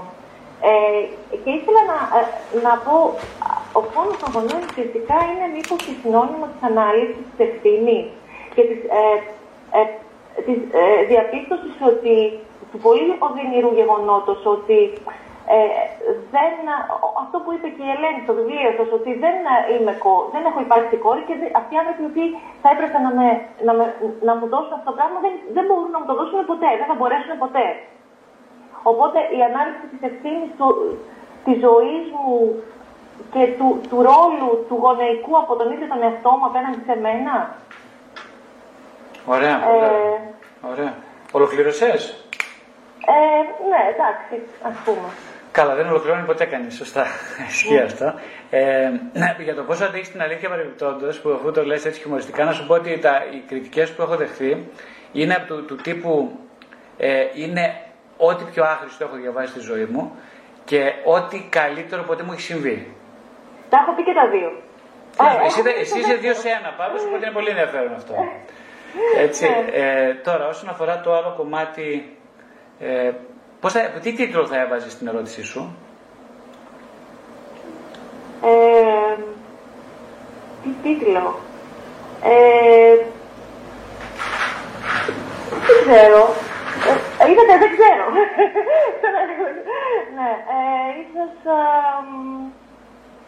Ε, η, η, ανάλυση της ευθύνης, αυτό. Μάλιστα, πολύ ωραία. Λοιπόν, το γράφω και εγώ γιατί αυτό είναι ένα θέμα τεράστιο για μια ομιλία ε, που έπεται. Θα το γράψω ένα λεπτάκι. Ανάληψη ευθύνης λοιπόν. Της, της ζωής σου ουσιαστικά. Δηλαδή. Άρα. Αυτό, το να λοιπόν, ε, ναι, πράγματι. Κοίταξε, ε, σήμερα βλέπεις ότι μοιάζει να μιλάμε εδώ πέρα για μια... Ε, αφού μιλάμε για μια πρωτογενή φάση ανάπτυξης του ανθρώπου, ε, μιλάμε για μοιάζει να μιλάμε για την απώλεια της ευθύνης. Έτσι μοιάζει να μιλάμε δηλαδή για το δικαίωμα να μην έχουμε ευθύνη στη ζωή τελικά. Γιατί, το, γιατί όλη την ευθύνη την είχε κάποιος άλλος. Αυτό, αυτή είναι η φαινομενολογία της σημερινής συζήτησης. Ε, δεν είναι ακριβώς έτσι βέβαια, γιατί πρέπει να μιλήσουμε, γιατί έχουμε καθήκον υποχρέωση σαν ψυχοθεραπευτές να μιλάμε για το στάδιο στο οποίο την ευθύνη την είχε κάποιος άλλος, γιατί αυτό ισχύει ούτως ή άλλως είτε μιλάμε είτε όχι ισχύει και τι επιδράσεις είχε στη ζωή μας όταν την ευθύνη την είχε κάποιος άλλος για τη δική μας ζωή. Επίσης είναι πάρα πολύ σημαντικό να δούμε την ψυχολογία του ανθρώπου, αυτό που ονομάζουμε μητέρα, κατά τη διάρκεια της εγκυμοσύνης και μετά την εγκυμοσύνη, η οποία έχει επηρεάσει σε τεράστιο βαθμό το ρόλο της ως ανθρώπου αποκλειστικής ευθύνης. Είναι ένα άλλο τεράστιο ζήτημα. Δηλαδή δεν μπορούμε να το πάμε στα ζήτητα το ποιοι παράγοντες επηρεάσαν την υγεία, την ψυχοσωματική υγεία της μητέρας ή του τροφού τέλος πάντων, το πούμε του πρώτου τροφού. Και πώς αυτή η υγεία επέδρασε σε αυτό που ονομάζουμε αρχική σύνδεση με το βρέφος.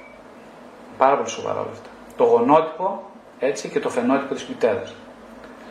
Ε, εφόσον, ο λόγος που το συζητάμε λοιπόν είναι για να δούμε το, πόσο το βάρος της ευθύνης ενός ενήλικου ανθρώπου επηρεάζει τελικά, τελικά στο τέλος ή κατά τη διάρκεια της ζωής την ικανότητα ανάληψης ευθύνης ενός παιδιού που γίνεται ενήλικας. Ε, είναι πολύ, αν η ερώτηση ήταν διαφορετικά ε, διατυπωμένη, ίσως θα μπορούσε να είναι ε, πώς συμβάλλει, συνέβαλε η σχέση μου με τη μητέρα στην, στην ικανότητά μου να λαμβάνω την ευθύνη της ζωής μου. Σου άρεσε αυτή η ερώτηση; Mm-hmm. Και εμένα είναι πολύ δύσκολο. Ναι, αν και δεν ξέρω αν ε, μπορεί, ας πούμε, μπορεί, μπορεί να η σχέση με τη μητέρα να είναι ε, απέσια και παρόλα αυτά εσύ να έχεις καταφέρει ναι, να το, το έχεις κάνει, όχι εξαιτίας της σχέσης, αλλά εξαιτίας άλλων παραγόντων. Πάρα πολύ σωστά, ε. εξαιρετικά. Έτσι ακριβώς. Ακριβώς. Αυτό είναι ένα άλλο πολύ ωραίο θέμα που θα το μιλήσουμε ε, στο κεφάλαιο του ψυχικού τραύματος. Mm. θα, εκεί θα μιλήσω για το ψυχικό τραύμα, που εκεί θα πούμε ακριβώς αυτό, ότι ε, η επεξεργασία του ψυχικού τραύματος είναι εντελώς προσωπική υπόθεση. Έτσι. Ε, δεν εξαρτάται τόσο πολύ από την ποιότητά του, σε κάποιο βαθμό μάλλον εξαρτάται από την ποιότητά του, ο τρόπος που θα επεξεργαστούμε το τραύμα, σε κάποιο βαθμό εξαρτάται όμως και από αυτό που λέμε ε, σύνδεση ε, με την επιθυμία για ζωή. Το ένστικτο της ζωής και πώς παρεμβαίνει το ένστικτο του θανάτου σε αυτό το ένστικτο της ζωής και τελικά μας αφαιρεί το δικαίωμα και την ικανότητα να έχουμε την ευθύνη της ζωής μας. Πολλές ερωτήσεις λοιπόν. Πάντως, ναι, αν κάποιος με ρωτούσε σήμερα να του πω τελικά ποιος έχει την ευθύνη της ζωής μου, ξέρεις ποια είναι η απάντηση. Τι φαντάζεσαι. Ε, για τον καθένα. Ναι, Ποια θα. Να ρωτήσω, σου κάνω εγώ τώρα εσύ η ψυχοθεραπεύτρια και ρωτάω εγώ. Ποιος έχει. Ποιος έχει ας το κάνουμε έτσι λίγο. Ας, ας παίξουμε αυτό το, το, το παιχνίδι να πούμε. Ε, σας παρακαλώ, πέστε μου λοιπόν, ποιος έχει την ευθύνη της ζωής μας; Ποιος την έχει; Και πρέπει να απαντήσει. Πρέπει να απαντήσεις μονολεκτικά. Τι θα έλεγες; Εσύ. Εγώ την έχω; Τη δική σου ζωή την έχω εγώ; Τη, όχι τη δική. Ο καθένας της δικής του. Άρα εγώ, ε, εγώ θα ήταν η απάντηση. Mm. Ωραία. Και το, ε, η επόμενη ερώτηση. Ποιος είμαι εγώ;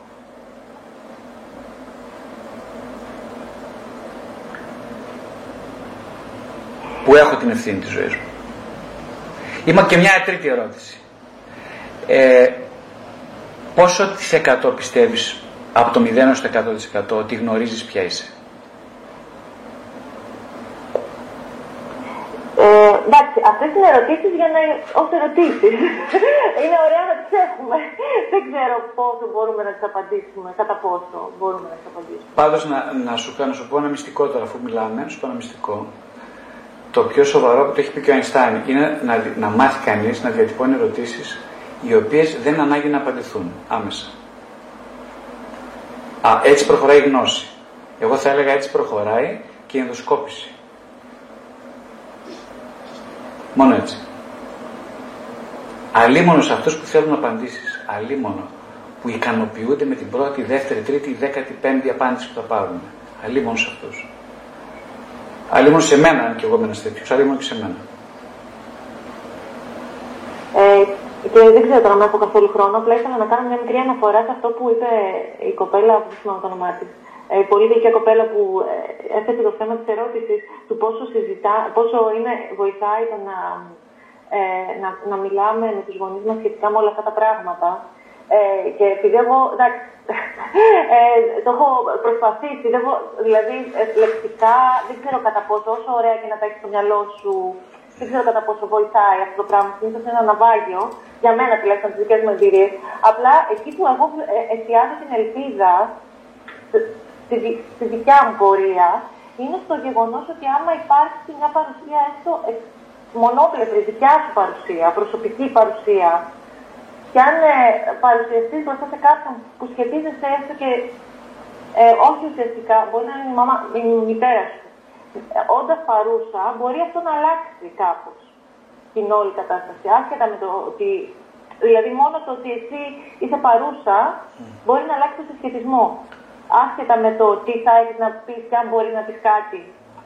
Πολύ ωραία, πάρα πολύ ωραία. Δεν μπορεί να πεις, αλλά μπορεί να, να είσαι κάπως αλλιώς. Και αυτό να αλλάξει λίγο. Όχι και πολύ βέβαια. Εξαιρετικά. Τώρα αναφέρεσαι μάλλον σε αυτό που είπαμε σήμερα, που είναι εξαιρετικά σημαντικό για τη γνώμη μου, στην, ε, στην, στην επίδραση που έχει το προλεκτικό στάδιο ε, ανάμεσα σε δύο ανθρώπους, δηλαδή στη μητέρα και στο, στον τροφό και στο ναι. παιδί, ε, στην ναι. συγκρότηση μιας υγιούς ταυτότητας η οποία μπορεί να εγκαλιάσει τη μοναχικότητα. Νομίζω ναι, έρχεσαι σε ναι. αυτό. Αυτό ίσως είναι ίσως από τα πιο σημαντικά πράγματα που μπορεί να μιλήσει κανείς, ε, γιατί είναι στις απαρχές της δόμησης μιας υγιούς ταυτότητας. Ε. Οπότε το να μπορεί κανείς να είναι.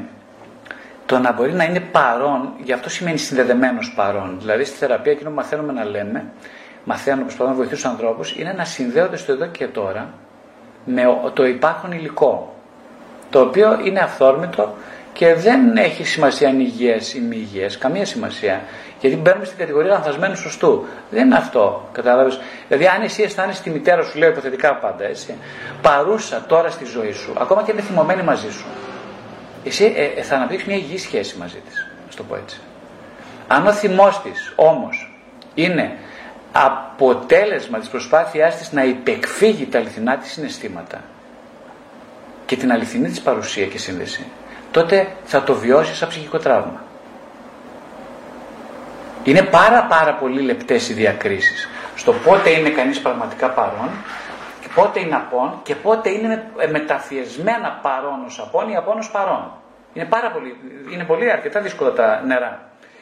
Εκείνο που μπορώ να πω είναι ότι οι άνθρωποι συνήθως και ειδικά τα παιδιά, αλλά νομίζω και όλοι μας επειδή είμαστε ακόμα παιδιά, μπορούμε να αντιληφθούν ανα πάσα στιγμή σε μια διάδραση, που μάλιστα είναι σοβαρή για μας, αν αυτός που έχουμε απέναντί μας είναι με, ποιο, με ποια πρόθεσή του είναι παρόν. Αυτό δεν το αντιλαμβανόμαστε εγκεφαλικά, αλλά σωματικά. Και ένα κριτήριο αξιολόγησης είναι ο βαθμός συνδεσιμότητάς μας στο εδώ και τώρα με τον εαυτό μας. Δεν ξέρω αν έγινε κατανοητός. Μιλάω ένα κεφάλαιο του βιβλίου μου, το τελευταίο βιβλίο, είναι για την αξία της σιωπής. Ο Winnicott αυτό ακριβώς λέει ότι η σιωπηλή παρουσία είναι συγκλονιστική. Έχει συγκλονιστική ε, πώς το λένε, επίδραση σε κάποιον άνθρωπο ε, και δεν πρέπει να ε, υπονοηθεί ότι είναι μια απουσία πάρα πολύ συχνά μια έλογη παρουσία βιώνεται ως απουσία. Όταν δεν υπάρχει σύνδεση. Ή όταν υπάρχει υπεκφυγή των αληθινών συναισθημάτων και βάζουμε μπροστά τα δευτερογενή συναισθήματα, όπως είναι ο θυμός. Ο θυμός πάρα πολύ συχνά, πάρα πολύ συχνά, στο βαθμό που δεν είναι υγιής, εκφράζει ένα παραπέτασμα καπνού. Δεν εκφράζει το πρωτογενές συνέστημα. Ε, ε, αποκαλύπτει το αληθινό αποκρύπτοντάς το. Αυτό κάνει. Γι' αυτό είναι, θεωρείται και ένα μη λειτουργικό επικοινωνιακά συνέστημα. Αυτό όμω είναι τεράστιο θέμα το θέμα του θυμού. Επίσης πάρε με πολλές συνιστώσεις. Α προχωρήσουμε σε μερικές ερωτήσει για να κλείσουμε ακόμα. Η, η σωτηρία πρώτα και μετά. Ναι. Ε, σωτηρία το ονομάζομαι. Ε, ευχαριστούμε πολύ για την ομιλία θα μπω κατευθείαν στην ερώτησή μου, η οποία είναι η εξής. Ε, ο συμβολικός θάνατος των γονιών μας προϋποθέτει την παρέτησή μας από το, την επίγνωση του ποιος εν δυνάμει καταπληκτικός μπορεί να είναι αυτός ο γονιός. Και αυτός στην ουσία είναι και το συμβολικό πένθος που θα βιώσουν εκείνη τη στιγμή Επάνω σε αυτό θα σας διαβάσω, δεν το έχω σημειώσει κιόλας, την επόμενη φορά ένα κείμενο, το βιβλίο αυτό, το οποίο μιλάει ακριβώς για αυτό το θέμα. Ε, οπότε θα είναι κρίμα να το εξαντλήσουμε σήμερα, γιατί υπάρχει ένα πολύ πολύ πολύ ειδικό κείμενο, εξειδικευμένο πάνω στο θέμα, του φόνου. Ε; Τι σημαίνει φόνος, γιατί ο φόνος είναι απαρχή της ζωής, ε, πώς συνδέεται με τις ενορμήσεις και πώς συνδέεται με την ψυχική υγεία. Έτσι, όταν ακούμε τη λέξη φόνος και μόνο που την ακούμε, λέμε, σηκώνεται τρίχα κάγκελο. Λέμε τώρα εγώ φωνιάς, τι είναι αυτά που λες; Προπατορικό αμάρτημα και λοιπά, κάνει νάβελ και όλα αυτά. Ε; Άστο καλύτερα. Εγώ δεν είμαι φωνιάς, ξέρεις. Είμαι μαθό. Ε, λέμε. Δεν είμαι φωνιάς. Είσαι παρακαλώ, μακριά από μένα. Εγώ δεν θα σκοτώσω κανέναν άνθρωπο. Είμαι καλό παιδί εγώ. Δεν ξέρω γιατί με παρεξήγησες. Δεν ξέρω γιατί με παρεξήγησες. Έτσι δεν λέμε. Και αν δεν το λέμε, το εννοούμε. Οπότε ε, είναι αυτό ότι, όπως λέει και ο Γιάλλον, πολύ σωστά, έχει πει σε ένα βιβλίο του, ότι όταν σκοτώνεις, λέει κανείς, ε, όταν αποφασίζεις σε ένα δίλημα, τι απόφαση θα πάρεις, σκοτώνει μια επιλογή. Σκοτώνει δηλαδή σημαίνει ότι βγάζει από τη μέση. Ε, οι άνθρωποι αν δεν σκοτώνουμε καθημερινά, ζήτω που καήκαμε, δεν προχωράει η ζωή με τίποτα. Κάθε μέρα σκοτώνεις. Ε, απλά να έχεις επίγνωση του αν είναι δυνατόν το ποιον σκοτώνεις για ποιον λόγο και τι επίδραση ψυχική έχει πάνω σε αυτός ο φόνος. Αλλά νομίζω κάθε μέρα ε, έτσι να το δούμε λίγο πιο πρακτικά αλλά και μακροσκοπικά σε, μπαίνουμε στη διαδικασία του ε, φωνεύειν κάθε μέρα. Είναι εξαιρετικά δημιουργικό όλο αυτό, αυτό που να πω. Δεν έχει να κάνει με, ε, με το πένθος άμεσα, όχι. Με, το, με την δυνητική καταπληκτικότητα έχει να κάνει η γέννηση που προκύπτει από το φόβο. Τι σημαίνει αυτό που λες, τι σημαίνει; Εννοώ ότι ε, στάθηκα λίγος όταν αναφερθήκατε στο όσον αφορά το, τους γονείς, παιδιά που γνωρίζουν ειδικά ε, ασυνείδητα ποιος είναι ο γονιός, πραγματικά ποιος είναι και ποιος εν δυνάμει μπορεί να είναι. Ε, αυτή τη δυνητική ε, πιθανότητα που έχει κάθε άνθρωπο. Και το ίδιο το παιδί στην τελική, ω ενήλικα. Επομένως, αυτό περιέχει και μια προσδοκία από το παιδί προ το γονιό. Όταν το παιδί δυνητικά ξέρει πόσο την, την, πιθανό, την, την πιθανή ε, δυναμική του γονιού, περιέχει και μια προσδοκία από αυτό. Αυτός ο συμβολικό θάνατος λοιπόν ανοίγει τελικά αυτή την πόρτα στην δυνητική πιθανότητα ως ένας άνθρωπος και όχι ως ένας γονιός, ή την κλείνει. Είναι προπόθεση για να ή πρέπει να, να κλείσει αυτή η προσδοκία για να σκοτώσει τελικά συμβολικά τον, τον γονιό σου, τον πατέρα σου. Α, πολύ ωραία. Ε, έχω ένα ε, πολύ καλό κείμενο σε αυτό το βιβλίο, στο εξομολογήσεις. Για κατά τη γνώμη μου, εξαιρετικά μιλάει πάνω στο θέμα αυτό που μιλάς εσύ. Τώρα θα σου πω όμως τους ελεύθερους δικούς μου συνειρμούς. Η δική μου συνειρμή λοιπόν είναι ότι. Ε, κοίταξε, οι επιδράσεις ε, είναι αναπόφευκτες. Ένα αυτό ας πούμε. Δηλαδή, ε, ναι, έχω προσδοκίες, βεβαίως και έχω προσδοκίες. Έχω τις, ε, πιστεύω τα πάντα ότι θα μπορεί να τα προσφέρει αυτή η μαμά, αυτός ο μπαμπάς. Υπάρχει εδώ η προσδοκία της αρχιετυπικής εικόνας ενός του, του Θεού Πατέρα της θεϊκής μητέρας ε, η οποία βέβαια όπως θα δούμε και στην πορεία είναι τεράστιο θέμα χρειάζεται, στο θέμα μιλάω για την πνευματικότητα και την ψυχοθεραπεία. Εκεί θα πρέπει να δούμε πώς, πώς αν δεν μετακομίσει αυτή η προσδοκία του μεγαλείου της αρχιετυπικής εικόνας ενός, ενός θεϊκού πατέρα, θεϊκής μητέρας. Στο Χριστό και στην Παναγία, αν δηλαδή δεν, δεν μπουν τα πράγματα στη θέση τους, αν αρχιετυπικά δεν τακτοποιηθεί το βασικό ανθρωπολογικό, παύλα υπαρξιακό, οντολογικό αίτημα ε, για πίστη σε κάποιον που υπερβαίνει τα στενά όρια του εαυτού, αλλά μπορεί να σηκώσει την προβολή μιας τέτοιας δυναμικής, αυτό κάνει μόνο ο Χριστός, ο Θεό, η θεότητα, τότε δεν μπορεί να υπάρξει κατά την ταπεινή μου άποψη απεγκλωβισμός από αυτές τις καθυλώσεις σε επαναλαμβανόμενα μοτίβα ε, ατελέσφορα με φυσικούς γονείς. Δεν ξέρω αν έγινε κατανοητός.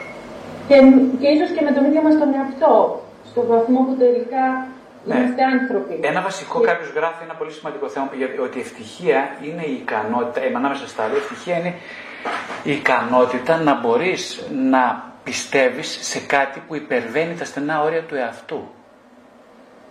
Ε; Το πρόβλημα της εποχής μας σήμερα ξέρεις ποιο είναι, το μεγάλο που σοβαρό πρόβλημα. Είναι που πιστεύουμε απόλυτα ως συλλογικότητες στην παντοδυναμία ενός εαυτού. Αυτό δημιουργεί όλο τον παρανοϊκό σχιζοειδή πολιτισμό μας. Αυτό είναι το αναπόφευκτο πρόβλημα της εποχής μας. Η πανδημία είναι αποτέλεσμα αυτού που λέω τώρα. Και αυτό. Έτσι. Αυτό. Έτσι. Δεν υπάρχει Θεός. Δηλαδή δεν υπάρχει Θεός. Όχι παιδί. Εγώ είμαι ο Θεός. Τελεία. Τελείως. Τέλος. Ακόμα και αυτοί που πιστεύουν στο Θεό, που πάνε εκκλησία, που, που, που, που, που, λένε το ίδιο που λέω εγώ τώρα. Δεν υπάρχει Θεός. Δεν υπάρχει. Ζούνε αυτή την πραγματικότητα. Δεν υπάρχει Θεός. Αγωνιούν μήπως τυχόν ανατραπεί η βεβαιότητά τους ότι ο Θεός είμαι εγώ. Το καταλαβαίνεις τι λέω. Φωνή φρικτό αυτό που λέω, αλλά αυτή είναι αλήθεια. Αγωνιούμε όλοι. Μήπως ξυπνήσει το ναρκιστικό τραύμα και με, με, γι' αυτό λέμε όχι, όχι, κοίταξε, υπάρχεις εσύ βέβαια, αλλά εγώ είμαι ο Θεός. Εσύ τώρα είσαι βοηθός μου. Θεέ. Εσύ είσαι ο βοηθός μου, εντάξει. Σε προσέλαβα και βοηθώ. Συμφωνώ. Εντάξει. Κόλλα του. Αυτή είναι η συμφωνία μας. Εγώ είμαι όμω ο, ο πρωτεργάτης. Εγώ είμαι ο Θεός. Εσύ βοηθό, εντάξει, βοηθός. Επειδή θα σου λέω μερικά πράγματα, τι θα κάνεις για να είμαστε καλά, εντάξει. Θα σου ανάβω και κανένα κερί, θα σου κάνω και τα. ό,τι γουστάρεις. Μέχρι να μέτρη, ακόμα γιατί εγώ είμαι το αφεντικό. Και μετά θα, Θα σου δώσω και την αμοιβή στο τέλος. Για εντάξει, δεν πούμε ότι κατα, καταχρώμε και όλα στην συνεργασία μας. Αυτή είναι η σχέση μας με τον Θεό. Αν είμαστε λίγο ειλικρινείς. Τώρα είναι τεράστιο το θέμα, όμως ίσως μιλήσουμε για μια επόμενη συνάντηση. Κάποια άλλη ερώτηση; Κάποιος που δεν έκανε ερώτηση. Α, αν μπορώ, αν δεν, αν δεν υπάρχει κάποιος άλλος. Ελένη, μήπως υπάρχει κάποιος που δεν έκανε. Εδώ βλέπω ωραία γνωστά πρόσωπα και άγνωστα. Θα ήθελα να ακούσω μια ερώτηση κάποιου που δεν έκανε. Ε, εγώ θα ήθελα να ρωτήσω κάτι ε, σχετικά με τη μοναξιά που βιώνει το βρέφος όταν η μητέρα του απομακρύνεται, έστω και για λίγο. Ε, επειδή δεν έχει, είπατε, ε, αυτό. Αυτή η μοναξιά μεταφέρεται και στην ενήλικη ζωή; Και από τη στιγμή που είναι αναπόφευκτο η μητέρα να μένει συνεχώς δίπλα σε ένα βρέφος ε, και όλοι έχουμε βιώσει αυτή τη μοναξιά. Πώς εξηγείται κάποιοι άνθρωποι να είναι μόνοι τους και να είναι καλά, και κάποιοι να είναι με παρέα και να, είναι, να έχουν μοναξιά; Αυτό εγώ θέλω να ρωτήσω. Πολύ ωραία. Ακριβώς αυτό είπαμε, λίγο το είπαμε λίγο πιο, ίσως, πιο, πιο συνοπτικά. Αλλά ναι, αυτό ακριβώς. Ε, το, να το, το να είναι κανείς μόνος ε, είναι μια συνθήκη εκ των όνων Δηλαδή, that's it, πούμε. Δεν υπάρχει κάτι άλλο. Είτε είσαι με παρέα, είτε είσαι σύντροφο, είτε είσαι παντρεμένη, είτε είσαι 23 παιδιά, είσαι μόνη. Σωστά; Είσαι μόνη. Είμαι μόνος. Τώρα, η μοναξία έχει πολλά επίπεδα. Η μοναχικότητα έχει πολλά επίπεδα. Ένα επίπεδο, ας πούμε, είναι το πώς βιώνει κανείς αυτή τη μοναχικότητα. Τη βιώνει ως μοναξιά, τη βιώνει σαν, ένας, σαν έναν τρόπο εσωτερικών διαλόγων. Η δικιά μου εμπειρία, ας πούμε, νομίζω και η δικιά σου, καταλαβαίνεις ότι είναι ότι ποτέ δεν είσαι μόνη. Δηλαδή, πάντα είσαι μέσα στα πλαίσια διαλόγων με εσωτερικές αναπαραστάσεις του εαυτού. Αυτό δεν, αυτή, είναι, αυτή είναι η μοναξιά. Δηλαδή, το θέμα είναι ότι όταν αυτές οι εσωτερικευμένες αναπαραστάσεις του εαυτού είναι τραυματικές ή ήταν ασύμφορες σε πρώιμα στάδια, τότε βιώνεται ένας κακοποιητικός διάλογος και τότε λες, Πόρε πούστη, άντε πότε θα τελειώσει αυτή η αναθεματισμένη μοναξιά, ρε γάμο, να βρω επιτέλους τη γυναίκα των ονείρων μου, να βρω τον άντρα των ονείρων μου, να λυθούν τα προβλήματά μου, πάμε στη μαγική σκέψη. Πότε ρε τελειώσει. Ε, ε, ε, να σου πω για πάντα, δεν τελειώσει ποτέ φίλο μου. Ποτέ. Για σένα ειδικά ποτέ δεν τελειώσει η μοναξιά. Ειδικά για σένα. Γιατί το πιάνεις λάθος το θέμα. Το έχεις πιάσει τελείως λάθος. Τελείως λάθος. Δεν είναι εκεί το θέμα σου. Το θέμα είναι να μπορέσεις σταδιακά να. Είναι πολύπλοκο το θέμα. Πολύ πολύπλοκο. Σταδιακά να μπορέσεις να συνδεθείς με τις ανεπάρκειές σου ως προς αυτούς τους διαλόγους να δεις λοιπόν τι λείπει από το παζλ, να κλάψεις πάνω στο τραύμα αυτό, να πονέσεις όπως τότε που πονούσες και δεν θυμάσαι τίποτα ας πούμε. Για αυτή την αφόρητη μοναξιά που απειλείς στη ζωή σου με θάνατο. Ε, σταδιακά να μετακινηθείς προς μια γκρι θέση, όχι άσπρο μαύρο. Τι, ναι, τι να κάνουμε, έτσι είναι η ζωή. That's it. That's it. Έτσι είναι η ζωή. Η αναπηρία μου είναι αυτή. OK. Okay. Με δέχομαι την αναπηρία μου. Είμαι βαθιά ανάπηρος και σε αυτό το κομμάτι. Και τι έγινε, ποιος δεν είναι. Είμαι OK. Okay. Περπατάω με ένα πόδι, με το άλλο κουτσαίνω. Φυσικά. Τι άλλο μπορώ να κάνω. That's it. Αυτό είναι η ζωή. Μετά λοιπόν προχωράς σε στο, αυτό να γίνει από αποδοχή αγαπητικό. Ε, είναι η συγχώρεση. Η συγχώρεση των ιστορικευμένων παραστάσεων να φύγουμε από ότι και μετά από τη συγχώρεση ανοίγει το δρόμο για ευγνωμοσύνη. Και όταν ανοίγει ο δρόμος για ευγνωμοσύνη, αρχίζει η δοτικότητα. Και όταν αρχίζει ο δρόμος για δοτικότητα, γυρνάμε πάλι στην ευγνωμοσύνη. Και γίνεται ένας εξαιρετικός κύκλος όλο αυτό. Και όσο ευγνωμοσύνη, τόσο δοτικότητα, όσο δοτικότητα, τόσο ευγνωμοσύνη, και αυξάνεται, αυξάνεται και δεν ξέρεις πότε θα βάλεις μετά. Τόση χαρά και δεν ξέρεις τι να την κάνεις, τρώγαμε τα μπατζάκια και λες Θεέ μου, όπως λέει ο Άγιος Σιλουανός, μη μου δίνεις άλλη χαρά, θα πεθάνω. Δεν μπορώ άλλη. Κατάλαβες; Δεν μπορώ άλλη. Σε παρακαλώ σταμάτα γιατί δεν ξέρω τι να τη βάλω. Μπορώ να τη βάλω. Δεν έχω τσέπες άλλο. Δεν έχω τσέπες, μου πέφτουν τα. Οι χρυσές λίρες μου πέφτουν τα. Δεν μπορώ να τις βάλω πουθενά. Αυτό λέει ο Άγιος Λεωνό και πολλοί Άγιοι, ας πούμε. Να μπούμε σε αυτό το κύκλο λοιπόν. Είναι το, ε, το ζητούμενο. Ε, και ναι, όπως λέω και στο βιβλίο μου στο πρώτο στο ψυχοδραπευτικό ταξίδι, αυτό προποθέτει όμως ένα τούνελ με κατιούσα οδό. Δεν, ανιού, δεν ανιώνεις οι δρόμοι. Είναι κατιούσες οι οδοί που οδηγούν στην απελευθέρωση. Πάντα κατιούσες. Εμείς όμως λέμε, α, εγώ είμαι ο άρχοντας. Δεν μπαίνω σε τέτοια σοκάκια σκοτεινά, δεν κατάλαβες. Εγώ παιδί μου είμαι για έπαυλη. Ε, δεν λέμε. Ε, εγώ, εγώ, εγώ είμαι για έπαυλη, δεν είμαι για τέτοια. Σε παρακαλώ, άστα στην άκρη τώρα αυτά, εγώ είμαι για σπουδαία πράγματα. Πού θα με πας στα, στα πουντρούμια και στα λαγούμια, θα με κλείσεις; Όχι. Ε, αυτό είναι το πρωτοπατορικό λάθος. Ε, αυτή είναι η πτώση. Δεν λέω, δεν θα πας από εκεί. Από τους ευρύχωρους οδούς δεν βγάζουν πουθενά. Βγάζουν στο κενό. Καταλάβες, ε, φωτεινή. Τώρα σου είπα πάρα πολλά βέβαια, συγγνώμη, ε, είμαι φλίαρος, έχεις δίκιο. Ε; Τι να κάνουμε, έτσι είναι η ζωή, κανείς δεν είναι τέλειος. Λοιπόν, ε, αυτά για σήμερα. Είμαι σίγουρος ότι θα έχετε και άλλες ερωτήσεις, δεν πειράζει, κρατήστε τις.